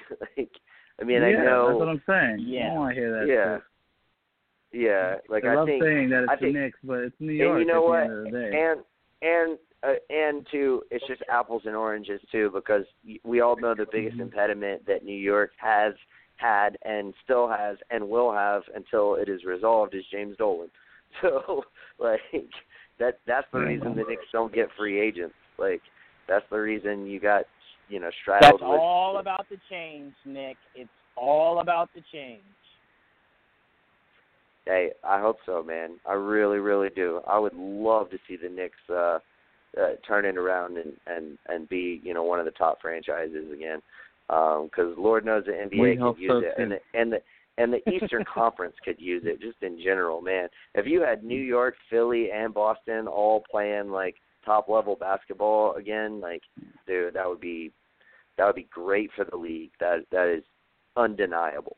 Um, but yeah, I don't know. I mean, I, I I definitely get what you're saying, and you know what? Like, if if say you could, if you could trade Middleton and not give up too many assets, and and and get a guy like Jimmy Butler, like maybe you try it out just because pairing up Jimmy and Giannis, like that would be that'd be really really good.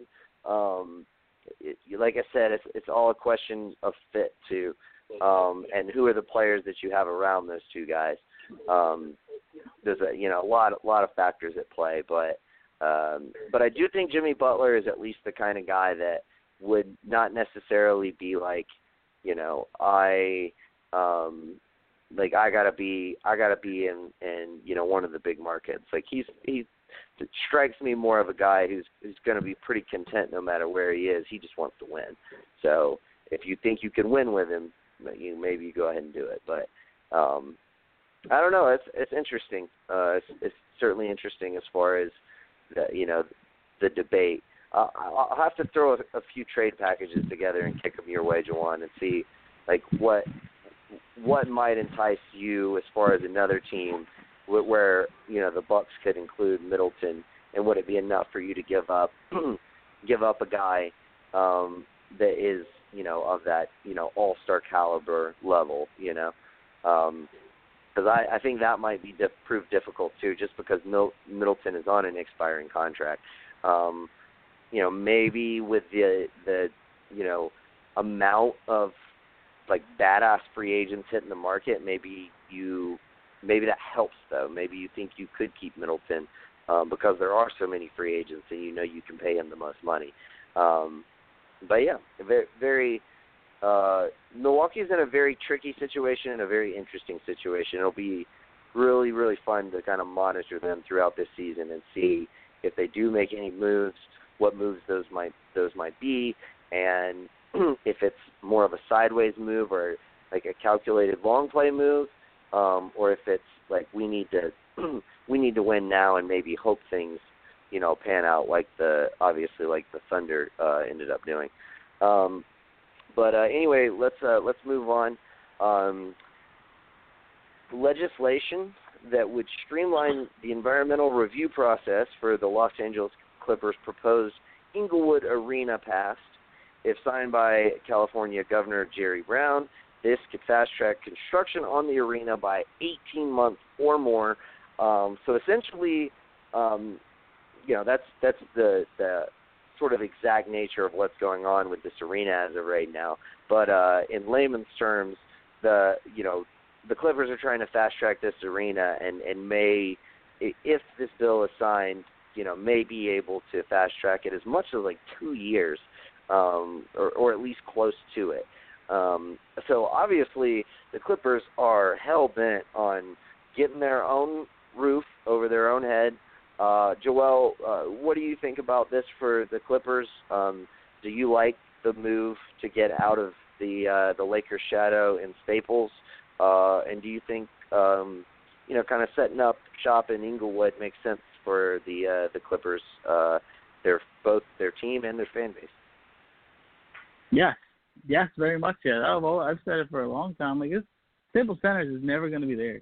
It's just never, right. ever, ever, ever, ever going to be there.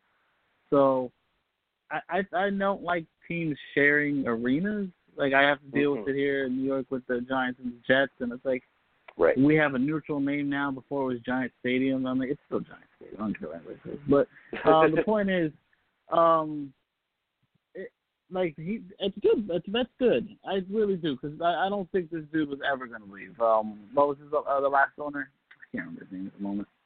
Um, oh, I can't remember his name, but yeah, the the last owner of the Clippers was not moving. He he was fucking. Uh-uh. He was not moving. No, not at all. No. He was, he was no. And so I, I, can't like, remember um, his fucking name either. It's I, like we've I all can't remember. It's slipped. we've it's we've right all now. I'm- just I'm permanently blocked it out from our memories because fuck Yep, that guy. I can- Oh, yes, yeah, really. I'm really, really. Donald sorry, dude. Donald That's it, Sterling. Donald Sterling. Christ, I could not remember his name for the life of me. But yeah, he was not moving. I mean, he said it like it, it made no sense for him to move. But I'm like, you were always going to be the B team. And even when they're the A team, they were the B team. It was sad, and it's like Yeah. not that that's going to change because they're still in Los Angeles, but at least they won't be in the same building. And if they're Right. in Inglewood, they're at least down the street or whatever. Like here in New York, we have the Knicks and the Nets. They play in the same city, but they don't play in the same arena. Brooklyn is its Right. own borough. It's it's huge. Brooklyn's huge. It's not. I mean, Inglewood's much smaller compared to Brooklyn. But I'm saying, it's just it's different when you have your own home. This is home now. So the Clippers did like so maybe they get a new uh logo, switch it up a little. Maybe you got to add more to it. I think they, they they did a little bit of a change a couple years ago, but I think they need to add more flavor to that. Even even a name change, I don't think would hurt the Clippers, in my opinion. Um, or another move somewhere farther away, but that's just me. Um, but I, I think it's a good move altogether. Yeah, yeah. I mean, I totally agree. Uh, I just looked it up. It is uh, Inglewood is 12.3 miles away from uh, Los Angeles, so about about a 30 Not minute far. drive ish. Yeah, not Right. far. All right. Um, but like you said, I mean, at least it gives you your own identity, um, and uh, you know, it, it, it, I think that's big as far as getting you know your um, uh, expanding your brand as as your own team. Like, because yeah, you're right. I mean, Clippers have always been the B team. It's always will be the B team. But if you can make some steps as, as far as you know, at least having your own identity, I think that goes a long way. Let me ask you this, uh, Jawan. Uh, I'm sorry, Joel. Uh, do you think they should go by the Inglewood Clippers, or do you think they should say the Los Mm. Angeles Clippers, or do you think they should Mm. pull what uh, what uh, the Angels did, who are the Los Angeles Angels of Anaheim? Should they be the Los Angeles Clippers of Inglewood? I like that though. I think that's what I mean. They got to do something different so they stand out. Los Angeles Right. Clippers. It's just, well, it's not like just boring. It sounds boring, but you add a little bit of spice to it, like like that. Los Angeles Clippers of of Inglewood. It's, it's something different. Or if they do want to change it into the Inglewood Clippers, it's something different. Like I always thought, they the Clippers were probably better off moving to Anaheim. For a long time, I thought Anaheim was a good spot for them.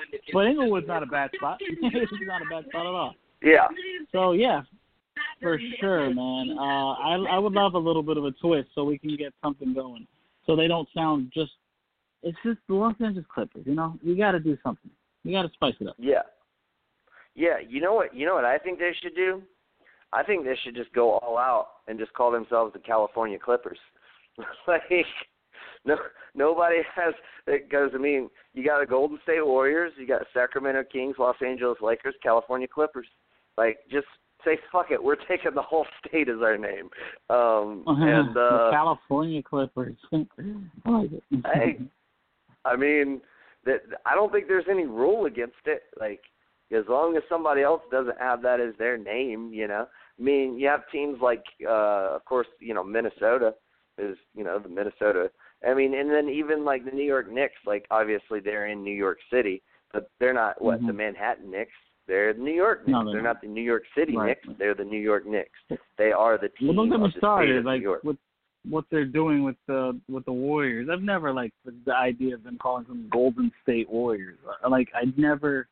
What kind of what? No, it's like you're not even calling yourself California. You're calling yourself your nickname of the state. Like who does that? like I never, I never understood that. Like ever. Weird, I, weird. Honestly, I hope they go when they. Go. I think uh, they used to be the San Francisco Warriors, and they moved to Oakland, and I think they didn't want to change their name to the Oakland Warriors, but they obviously weren't in San Francisco anymore. So I think that was like, I think that's at least the story behind it. Um, but maybe maybe they wanted to call themselves the California Warriors, and maybe they couldn't. So maybe maybe that's not in play for the Clippers. I don't know the history Mm. well enough to know all that.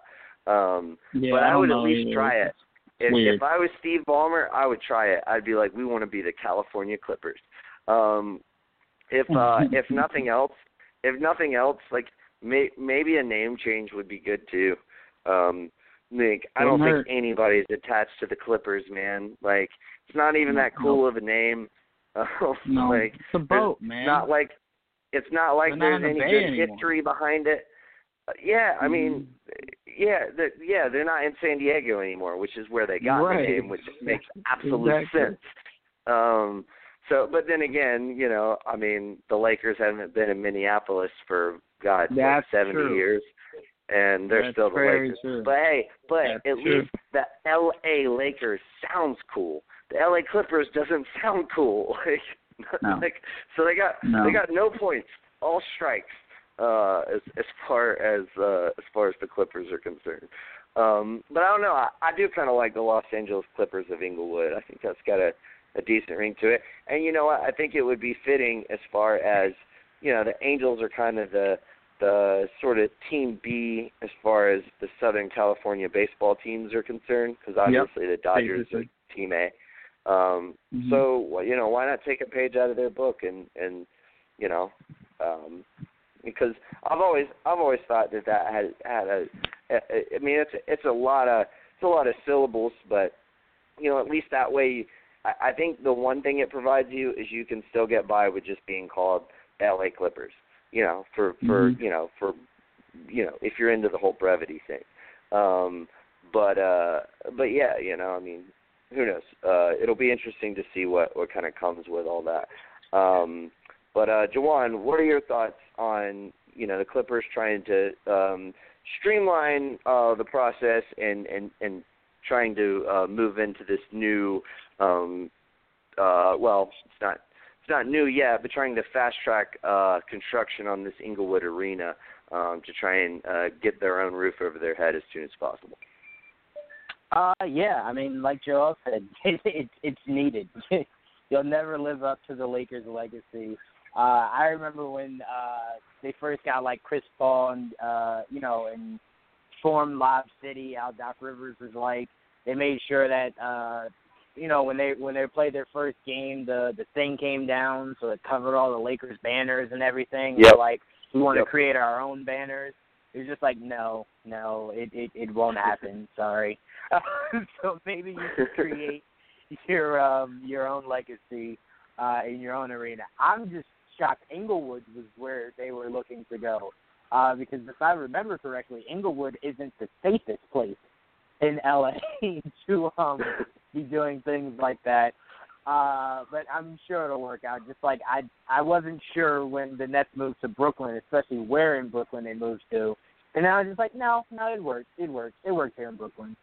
Um, so I mean, yeah, I mean they need a place of their own. They they need to get out. Uh, same as Joel was saying, we need to at some point separate the Giants and the Jets. That has to at some point go. It makes me sick. It just it literally physically makes me sick. Um, they should not be playing in the same arena. Like create a new one. Get- away. Um, so yeah, but Yeah. good thing for the good thing for the Clippers. Um, but I wouldn't change the name. I'd still be Los Angeles Clippers. Okay, fair enough. Um, yeah, I don't know. I, I I'm kind of with Joel on this one. I think a name change would uh, would be good. I'm not sure uh, in what capacity, but just some something. It could be something minor, um, but uh, yeah, I think I think they should probably do it. Um, uh, isn't isn't Giant Stadium in New Jersey though? Yeah. Yeah. Yes, So is. like, yeah, y'all y'all y'all are complaining about having to share a stadium. What you should be complaining about is the fact that both both New York teams play in New Jersey. Like, like How it is. uh, How it is, bro. Yeah. I mean, hey, land's cheaper, I guess. Um It is. Hey man, I can't say I can't say shit. My my Atlanta Braves don't play in Atlanta anymore. They play in Cobb County, so that ain't Atlanta. Oh, really? yeah. You Wow. didn't know that? No, Yeah, I the- drove the- by there years ago, and uh I got to see the stadium. So I guess they moved afterward. Oh yeah, yeah. That's Turner Field. Yeah, it's right in the right in the heart of downtown, um, or midtown, I think maybe. Uh, maybe I think it's actually a little bit on the south side of downtown. I can't fucking remember. But yeah, if you're driving down 85, you drive right by it. Um, but uh, one of the, um, I think Georgia State, uh, uh, the college, one of the colleges in Atlanta bought the, um, it bought the uh, Turner Field uh, for like like on clearance sale or some shit. Um, so like the the stadium's still being used by by a, a college team in Atlanta. So it's it's getting some use um, even after the Braves left it. But yeah, we've been in our new stadium. This is our second year in uh, um, SunTrust Park, which is in Cobb County. It's it's essentially um, it's it's just I think just outside of the perimeter. It's like off uh, 285, which is the the loop that goes around Atlanta. It's not really in Atlanta, so. Um, Yeah. yeah. I got so, you. so I can't really say shit either, I guess. um, but uh, but anyway, um, let's uh, let's move on. We got a couple more topics. Uh, the Miami Heat have reportedly made Goran Dragic available in trade talks. The uh, New Orleans Pelicans are one of the teams that uh, you know are said to potentially have interest. Um, we kind of alluded to this earlier, Joel, with sort of the uh, or I'm sorry, Jawan. Um we lost Joel this time. I've been lo- y'all been dropping like all fucking night, man. Shit's crazy. Um it's it's it's hard for me to keep up because y'all both got seven three two numbers. I glance up, it's a seven three two, and then it's like, damn, like uh, I just assumed it was you, but it, this time it was Joel. Uh, shit, there there goes Jawan. I'm flying solo, everybody. Uh, well, the the Heat. So, like I said, the Heat have uh, reportedly made Goran Dragic available. Uh, this makes sense, honestly. The the Heat have really been shopping Goran Dragic for quite some time now. I mean, he is essentially uh, like 33, 34 years old. I mean, you're talking about a guy who is a really, really good player. He made his first uh, All Star appearance last season, albeit um, as like an injured reserve and and and, and obviously the weaker conference. Um, but nevertheless, you know, he, he he did add that to his his um, slight accolades. Um, but I mean, he's he's a really solid player. Um, but the thing is, like any team that's a legitimate contender has a better point guard than than him. Um, and any team that is trying to, you know, essentially build up their roster right now is not going to really try to make any moves uh, in order to get a player that is that much older than their young pieces uh, that they're trying to build with. So, it, it I think, it, of course, it makes sense that the Miami Heat are shopping him. They're going to see what they can get for him, just like they did last season. Uh, I believe just like they did the season before as well. Um, but whether they're able to really get anything of significance out of him, I, I don't know. I I doubt it. I just don't think there's really a market for him. Um, but potentially, maybe a, a, a reunion in Phoenix could be in play. I mean, that would certainly be interesting. Um, but uh, Jawan, what are your thoughts on the Heat shopping Dragic, uh, and you know, just what do you think the market is for for a guy um, of his age and of his uh, caliber of play right now? Um, it'll probably be a bench role. I mean, unless it's somewhere like Phoenix, um, that he could get that starting role. Um, I'm more interested in the fact that it seems like Miami's crumbling. I'm wondering how long uh Spoelstra will still be head coach before they're like, we need a new face in there.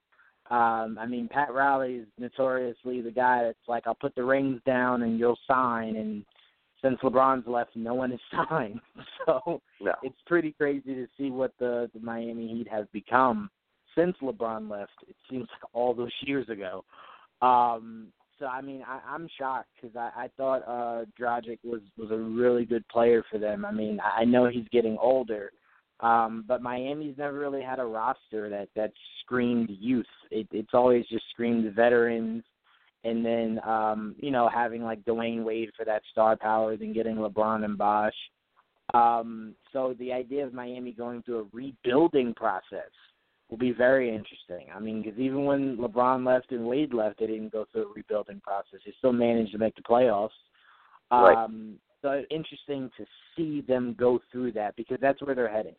Uh, it won't yeah. be long until you'll see more names on the chopping block. Um, but yeah, I don't I don't think the market's that big for him. I mean, I'm trying to think of teams that are like pressed for a point guard. It's not that many. I want to say maybe a handful. Um, Pelicans might be a nice place for him to go uh, now that you don't yeah, have Rondo. And, One of the yeah, that's one of the teams that w- was included in the in the rumor, which I could see that it makes sense. They they they really need wing help more than they need point guard help. Um, but you know, it would be uh, obviously Goran Dragic would be an upgrade from Elfrid Payton. So right, and we saw that um how well what's his name um Holiday works off the ball uh when he was playing Right. alongside Rondo. Uh, and he just Right. thrived in it. So having someone Yes. like Goran Dragic that can not only score, um, but can be a really good passer, uh, will will do nothing but only help Holiday more in becoming uh, pretty much just a prominent shooting guard. Um, so I mean, it, it would definitely help that team. It, it would help that team a lot uh, having a guy like that. The Suns, I, Goran Goran's a passer, but he likes to score the ball. And I, I'm sorry, Nick, I do not like any scenario that takes the ball out of Devin Booker's hands.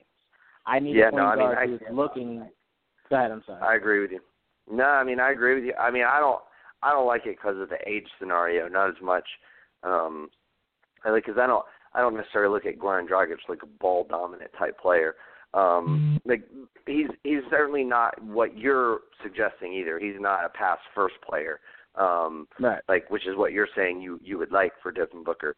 Um, but I I don't I you know I don't necessarily look at him as ball dominant either. But that's the thing. My, my biggest thing is just you know you you don't need a player that's 33 years old, 34 years old, maybe 35 now. God, I can't. I like he's he's getting up there. Like that's not the player you need if you're the Phoenix Suns and you're trying to like yeah you want to win now, but you know you you don't.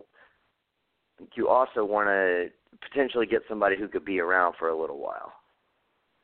That's true, but I mean, like I said, it all depends on what their mind frame is. Like if their mind frame heading into this season is we want to compete for the playoffs, Goran Dragic doesn't hurt that team. I just don't like oh no, the, helps out a lot. I'm starting to I'm starting to see how like not ball dominant, but like score happy. And Goran Dragic is a score happy kind of guard. Um, he would Sure. look to score almost as much as he would look to pass. Um, you look at how that dynamic is going between Wall and Beal. Um, and I think of like Goran Dragic and Booker kind of being not ego wise, just kind of being in the same situation. Like Booker comes up court, like I don't ever want to see him come up court and have to clap. Like that should never be a thing. Like it should be Right. like like Kobe never had to come up the court and clap. Like you just knew to give Right. Kobe the ball. I want Right. Devin Booker to have a situation to where the point guard is setting him up instead of the point guard setting himself up. Um, Who do you think- And, and I, Just go ahead, regardless of regardless of age, who do you think would be better, uh, Dragic or, or Kemba Walker? for Devin Booker. Yes, Oh, Goran Dragic. Goran Yeah, Dragic. that's what- that's I what I, was can't think of too. how many I can't think of how many high assist games I saw of Kemba last year. Uh, like I know he's had some, but I can't think of like any eights or tens like in in large stretches. Like he had like eight games of, of eight assists or more or anything like that. I think I could maybe rely on Dragic to be more assist happy than than Kemba. And yeah. I don't want that dynamic of Kemba trying to be the guy and Devin's like, You you forget you came to my team, right? Like, hold on a second. Um, so I would definitely go Goran Dragic over over Kemba in that scenario. Sure. Yeah, uh, yeah, I, I would too. Although age, age, if you are factoring in age, I think I would still go Kemba. So you could probably get Dragic for less than what you could get Kemba. Then again, maybe not because Kemba's on a one-year deal and Dragic is on a two-year deal, I believe. Um, so a lot, a lot of various That's factors true, there. But, but if if you're Phoenix, you'd be forcing that to work, and I don't think it would organically work because I mean Kemba is would be playing for a contract, so he's not looking to really be the guy setting up Devin Booker. He's looking to show people like, hey, I deserve a huge sure. contract. Um, so I don't know if that would work out the best between those two. Uh, because Kemba would be looking for a contract, and Booker's looking to show the world after getting his contract that he's deserving of it. So it's like right. I don't want them competing for for the spotlight for that. So that's the only issue I have with that. But you're right, age wise, obviously you would take Kemba. Yeah, yeah, very much so. Um, yeah, it'll be interesting. I I don't see very many other teams that just fit the bill. M- maybe Orlando, um, but then again, it's like what what has Orlando got that that you know would would entice within reason that would entice them, you know, and and honestly, I'm not so certain that Orlando shouldn't be going the other way and trying to get even younger and maybe looking at um, seeing what they can get for Aaron Gordon, to, you know, down the line, which sounds fucking crazy because they've, you know, traded off every single like, you know, potential All Star that they've had on their team, whether it be Victor Oladipo or uh, Tobias Harris. Um, uh, and there's one other name that's escaping me at this moment. Um, but it's like now you've got this kind of youth movement going with Jonathan Isaac and Mo Bamba. It's like I don't know, maybe maybe at least you should see what you could get for Aaron Gordon. Um, and Dragic would, if you were giving him up and trying to get some even younger pieces, Dragic would not be the way to go. Um, yeah, I don't know, but I think you're right. It might be for a bench role. Um, I mean, obviously you'd be overpaying him to come off off the bench, but I mean, there's a lot of teams out there overpaying a lot of guys. If you can get a guy like Goran Dragic and that's the guy you're overpaying, then you're not doing too bad considering, you know, all of the other garbage players that are getting paid more than him. So, um yeah, uh, it'll be uh it'll be something to follow. I I still kind of stand pat. I'm not I'm not sure that they're ever going to get an offer that like that really moves them um I I just I I don't see it happening. Um, but you know, I've been wrong before. Uh, anyway, we got uh, about you know 15 minutes left. Um, just want to kind of rattle these off quickly. Now I haven't prepped mine at all. I just want to kind of go into this authentic um, and just kind of kind of wing it, if you will. So I want to do the NBA, uh, our NBA's top 15 players, and we're going to split it up. We're going to have five guards, so it can be a point guard or a shooting guard, mainly probably point guards in this in this scenario. Uh, and then uh, top five wings, and then top five bigs. So a wing can obviously be anything between like two to four, and a big can be anything in that four to five range. Um, so just to give us all a little flexibility with you know how we can pick, and this is positionless NBA, so this is how we're going to do it. Um, but Jawan, who in no particular order, um, who are your top five guards in the NBA um, this season? Whew, okay, I'm going, and this is point guard and shooting guard, right? Yeah, you, yeah, any any Okay. combo that you want. All right, five. All right, cool. Um, Kyrie, uh, Westbrook, Curry. hmm Um, I'm throwing my man Devin Booker in there, and Damn. I'm throwing in I'm throwing in a guy people keep sleeping on, but will will have a huge season this year. Uh, I'm feeling, and I'm throwing in John Wall, throwing in John Wall to uh, to round it. I think he's going to have a huge year to show people He's that been were like, banged oh, up the last couple don't need him." seasons. He has. Like, people have forgotten about hungry this year. Absolutely, he's going to be hungry. And the talk last year was Wizards don't need him. Look how good they look without him. I think he's going to. He has a he has a point to prove this year, and he's going to have a, a really really really good year. So I'm sticking with uh with John Wall to round out my list. I think that was five. Let me know if it wasn't, but I think it That was. was five, but you you know you Okay, forgot cool. James Harden, right? Only reason I left off James Harden is because I feel as if the the Suns can get consistent coaching, Devin Booker's going to take it up a whole nother level. And I always felt as though he had that Kobe mentality about him. Like if that guy could get on a really good team, he could make a lot of noise. I think Devin Booker is going to step up as as that guy, and I see more value in him this upcoming season than I do Harden. I just keep seeing Harden as a guy that gets to the mountaintop and then always falls off, never stays up at the mountaintop. So until I see him get past it and get to the finals again and possibly win it, I'm going Devin Booker as the guy that's gonna that's gonna really emerge this year. Interesting. Um, that that was not not not nearly Lowry level hate, but that was uh, that, that was def, some def, some definite shade uh, uh, throw, throwing at Harden there. Um, well, I, I'm gonna get I'm gonna show some love to James. Um, I got Harden definitely on my list. Uh, I got Kyrie as well. Um, I got Steph as well. I got Russ as well. And for my fifth guy, as far as a guard, uh, I'm gonna throw in Victor Oladipo. Man, that dude impressed me last season. Um, just, just really, really solid play.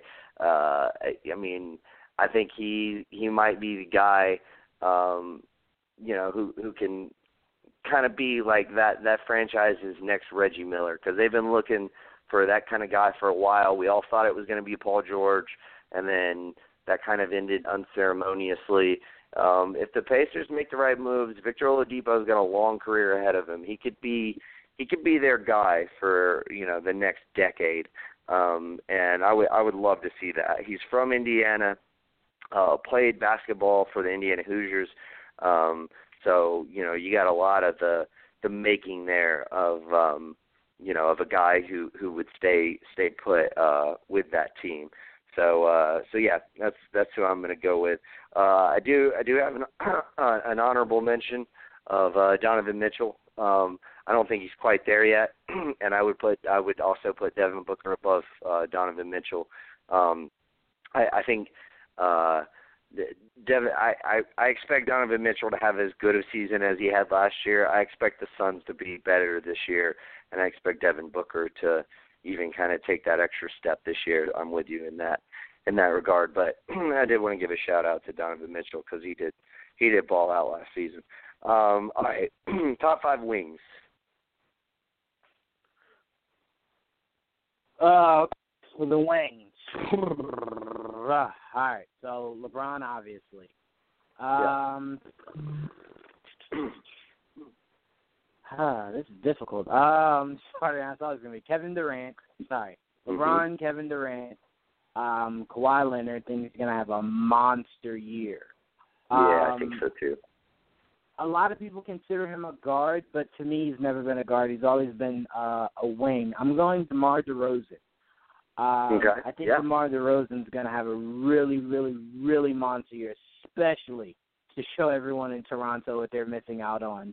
Um, and working in that pop, that pop uh, um, uh, lineup, I think he's really going to flourish in it. Um, so I got LeBron, KD, um, uh, DeRozan, Kawhi, and last, I'm gonna put someone that's gonna shock you because I know you're gonna say I'm definitely leaving someone out, but I'm gonna put it with my man. Huge shout out to Luke. I'm gonna go Jayson Tatum to round out my top five.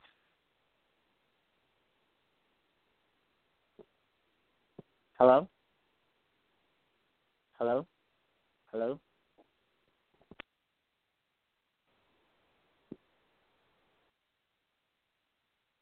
Hello.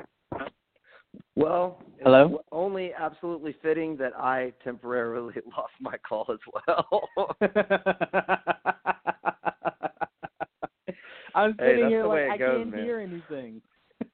yeah. Oh Jesus. Okay. Well, you know, this has just been a clusterfuck of uh of of of miss miss uh, or drop calls rather. Um. Okay. So anyway, uh, DeMar DeRozan is where I lost you at. So you got that's your fourth one, I believe. Oh, okay. Yeah, I was saying. Oh man, I gotta go through this all over again. I was saying it's really gonna shock you, uh, my my last pick, but I'm sticking with him because I think this guy's gonna be a monster. Uh, I'm going Jayson Tatum to round out my top five. Ooh. Yeah, that's that's very interesting considering you didn't pick pick uh, Giannis. Um, Yes, yes.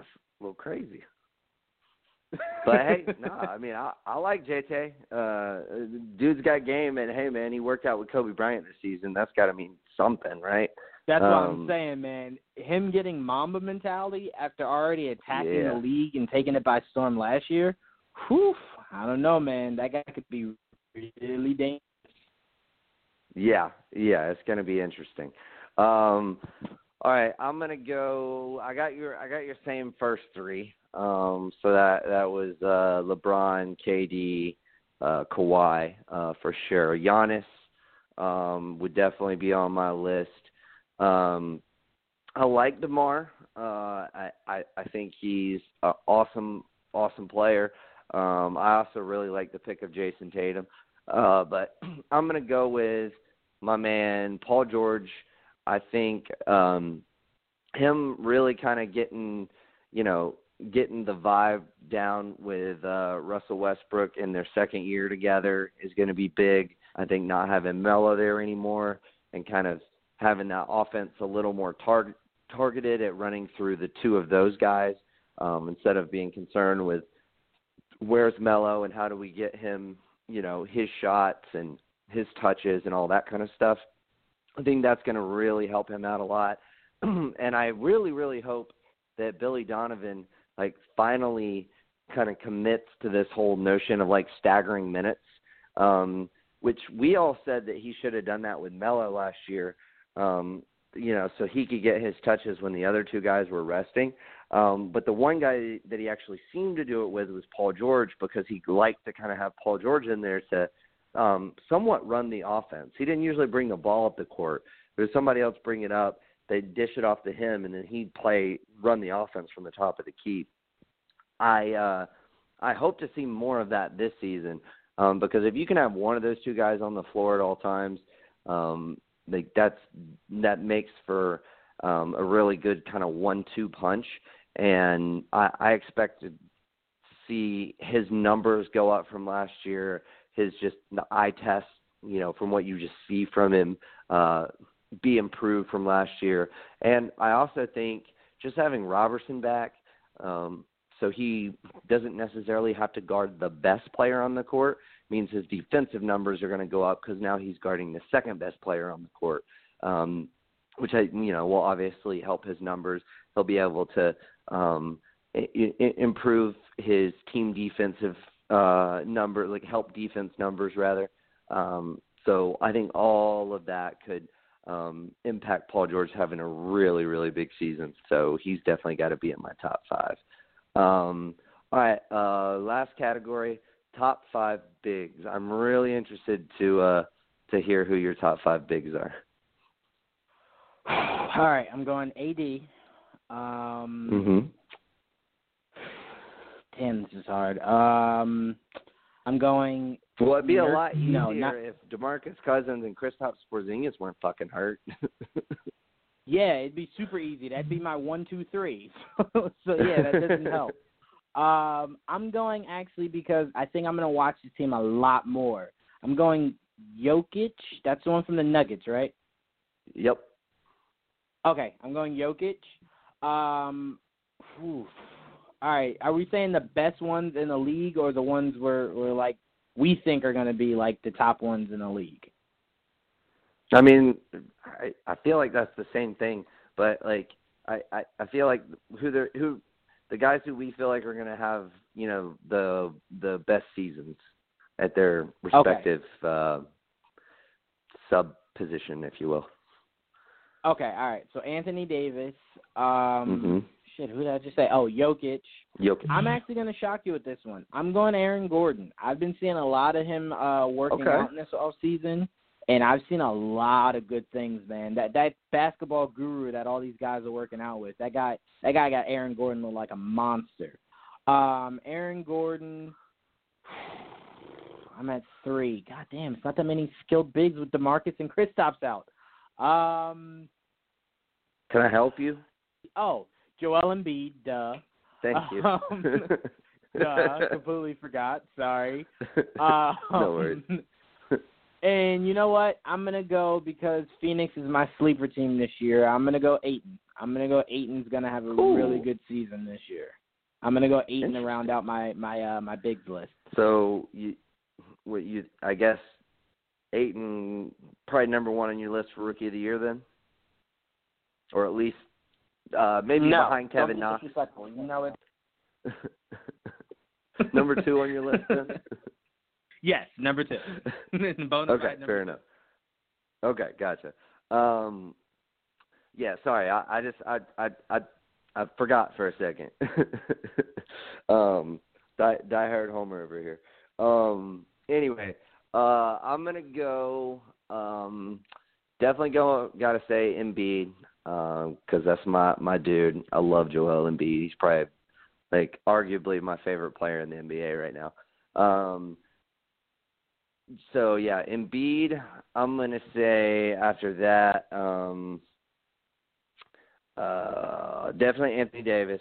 Uh, I'm gonna throw out Andre Drummond, um, simply because man, I I think obviously been working on stretching his game out the past couple seasons. Um, they've said he's like kind of mastered the mid-range game at this point. I'm I'm kind of looking for him to come out just draining threes um, this season. I think that would be uh, I well within the realm of possibility, um, and I think he could come out and almost like you, just like if you're a Pistons fan, just be like, wait, Blake who? Um, yeah, like we, we this is Andre Drummond's team. This ain't Blake Griffin's team. Uh, I, I think that's a possibility this season. Um, like it, that dude has always been stout at rebounding. He's always been great inside the paint. Um, he's always been solid defensively. If he can add like shooting to his game, and we already saw the, the huge step forward in free throw shooting last season. Um, if he can put all that together, he's going to be one of the really great uh, bigs in this game. So I'm gonna. He's kind of like my sleeper pick. Um, I'm also to say Jokic. I like Jokic a lot. Um, and I'm to round it out with my man Steven Adams. I uh, I love Steven Adams. He's just he's just a big stout dude who like plays the pick and roll brilliantly. Um, like probably the strongest person in the NBA. Um, Jimmy Butler thinks so anyway. Um, and uh, that was one of the funniest clips I've ever seen. Is uh, uh, somebody was talking shit about Jimmy Butler listening to country music, and he said, "Y'all," he said, "like y'all motherfuckers went out there guarding Russ, Russ trying to dodge Steven Adams picks all day. I got knocked on my ass three times. I'll listen to whatever fucking music I want." uh, and that shit was just so awesome and so Jimmy Butler. Um, but uh, but anyway, um, yeah, that's gonna that's gonna round out my list.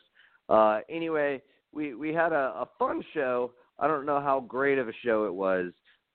Um, we did have a lot of technical difficulties uh, in this one, um, but hey, you know it happens sometimes, and we just uh, we just keep on keeping on and uh, fight through it. Um, we got an episode of Wrestling Geeks Alliance coming up tomorrow night at seven o'clock, so be sure to tune in for that. Jawan, what else we got coming down the pipe? Um, well, huge news broke while we were doing the show. Captain Marvel will get its official first look from Entertainment Weekly tomorrow at noon. Um, Iron Fist season two comes out this Friday.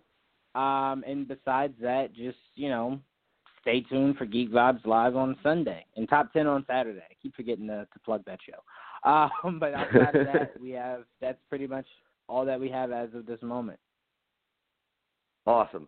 And uh, be sure to check out the website. Uh, we we've got a ton of awesome articles up there.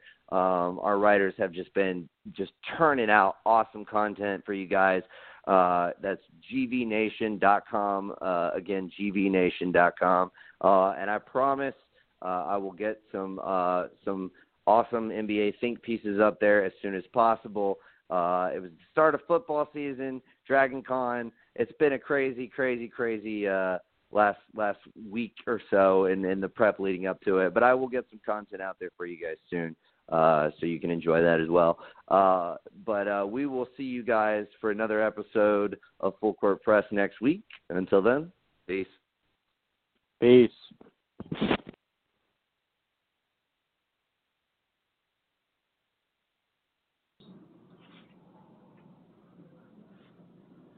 All right, thank you. Take that for data.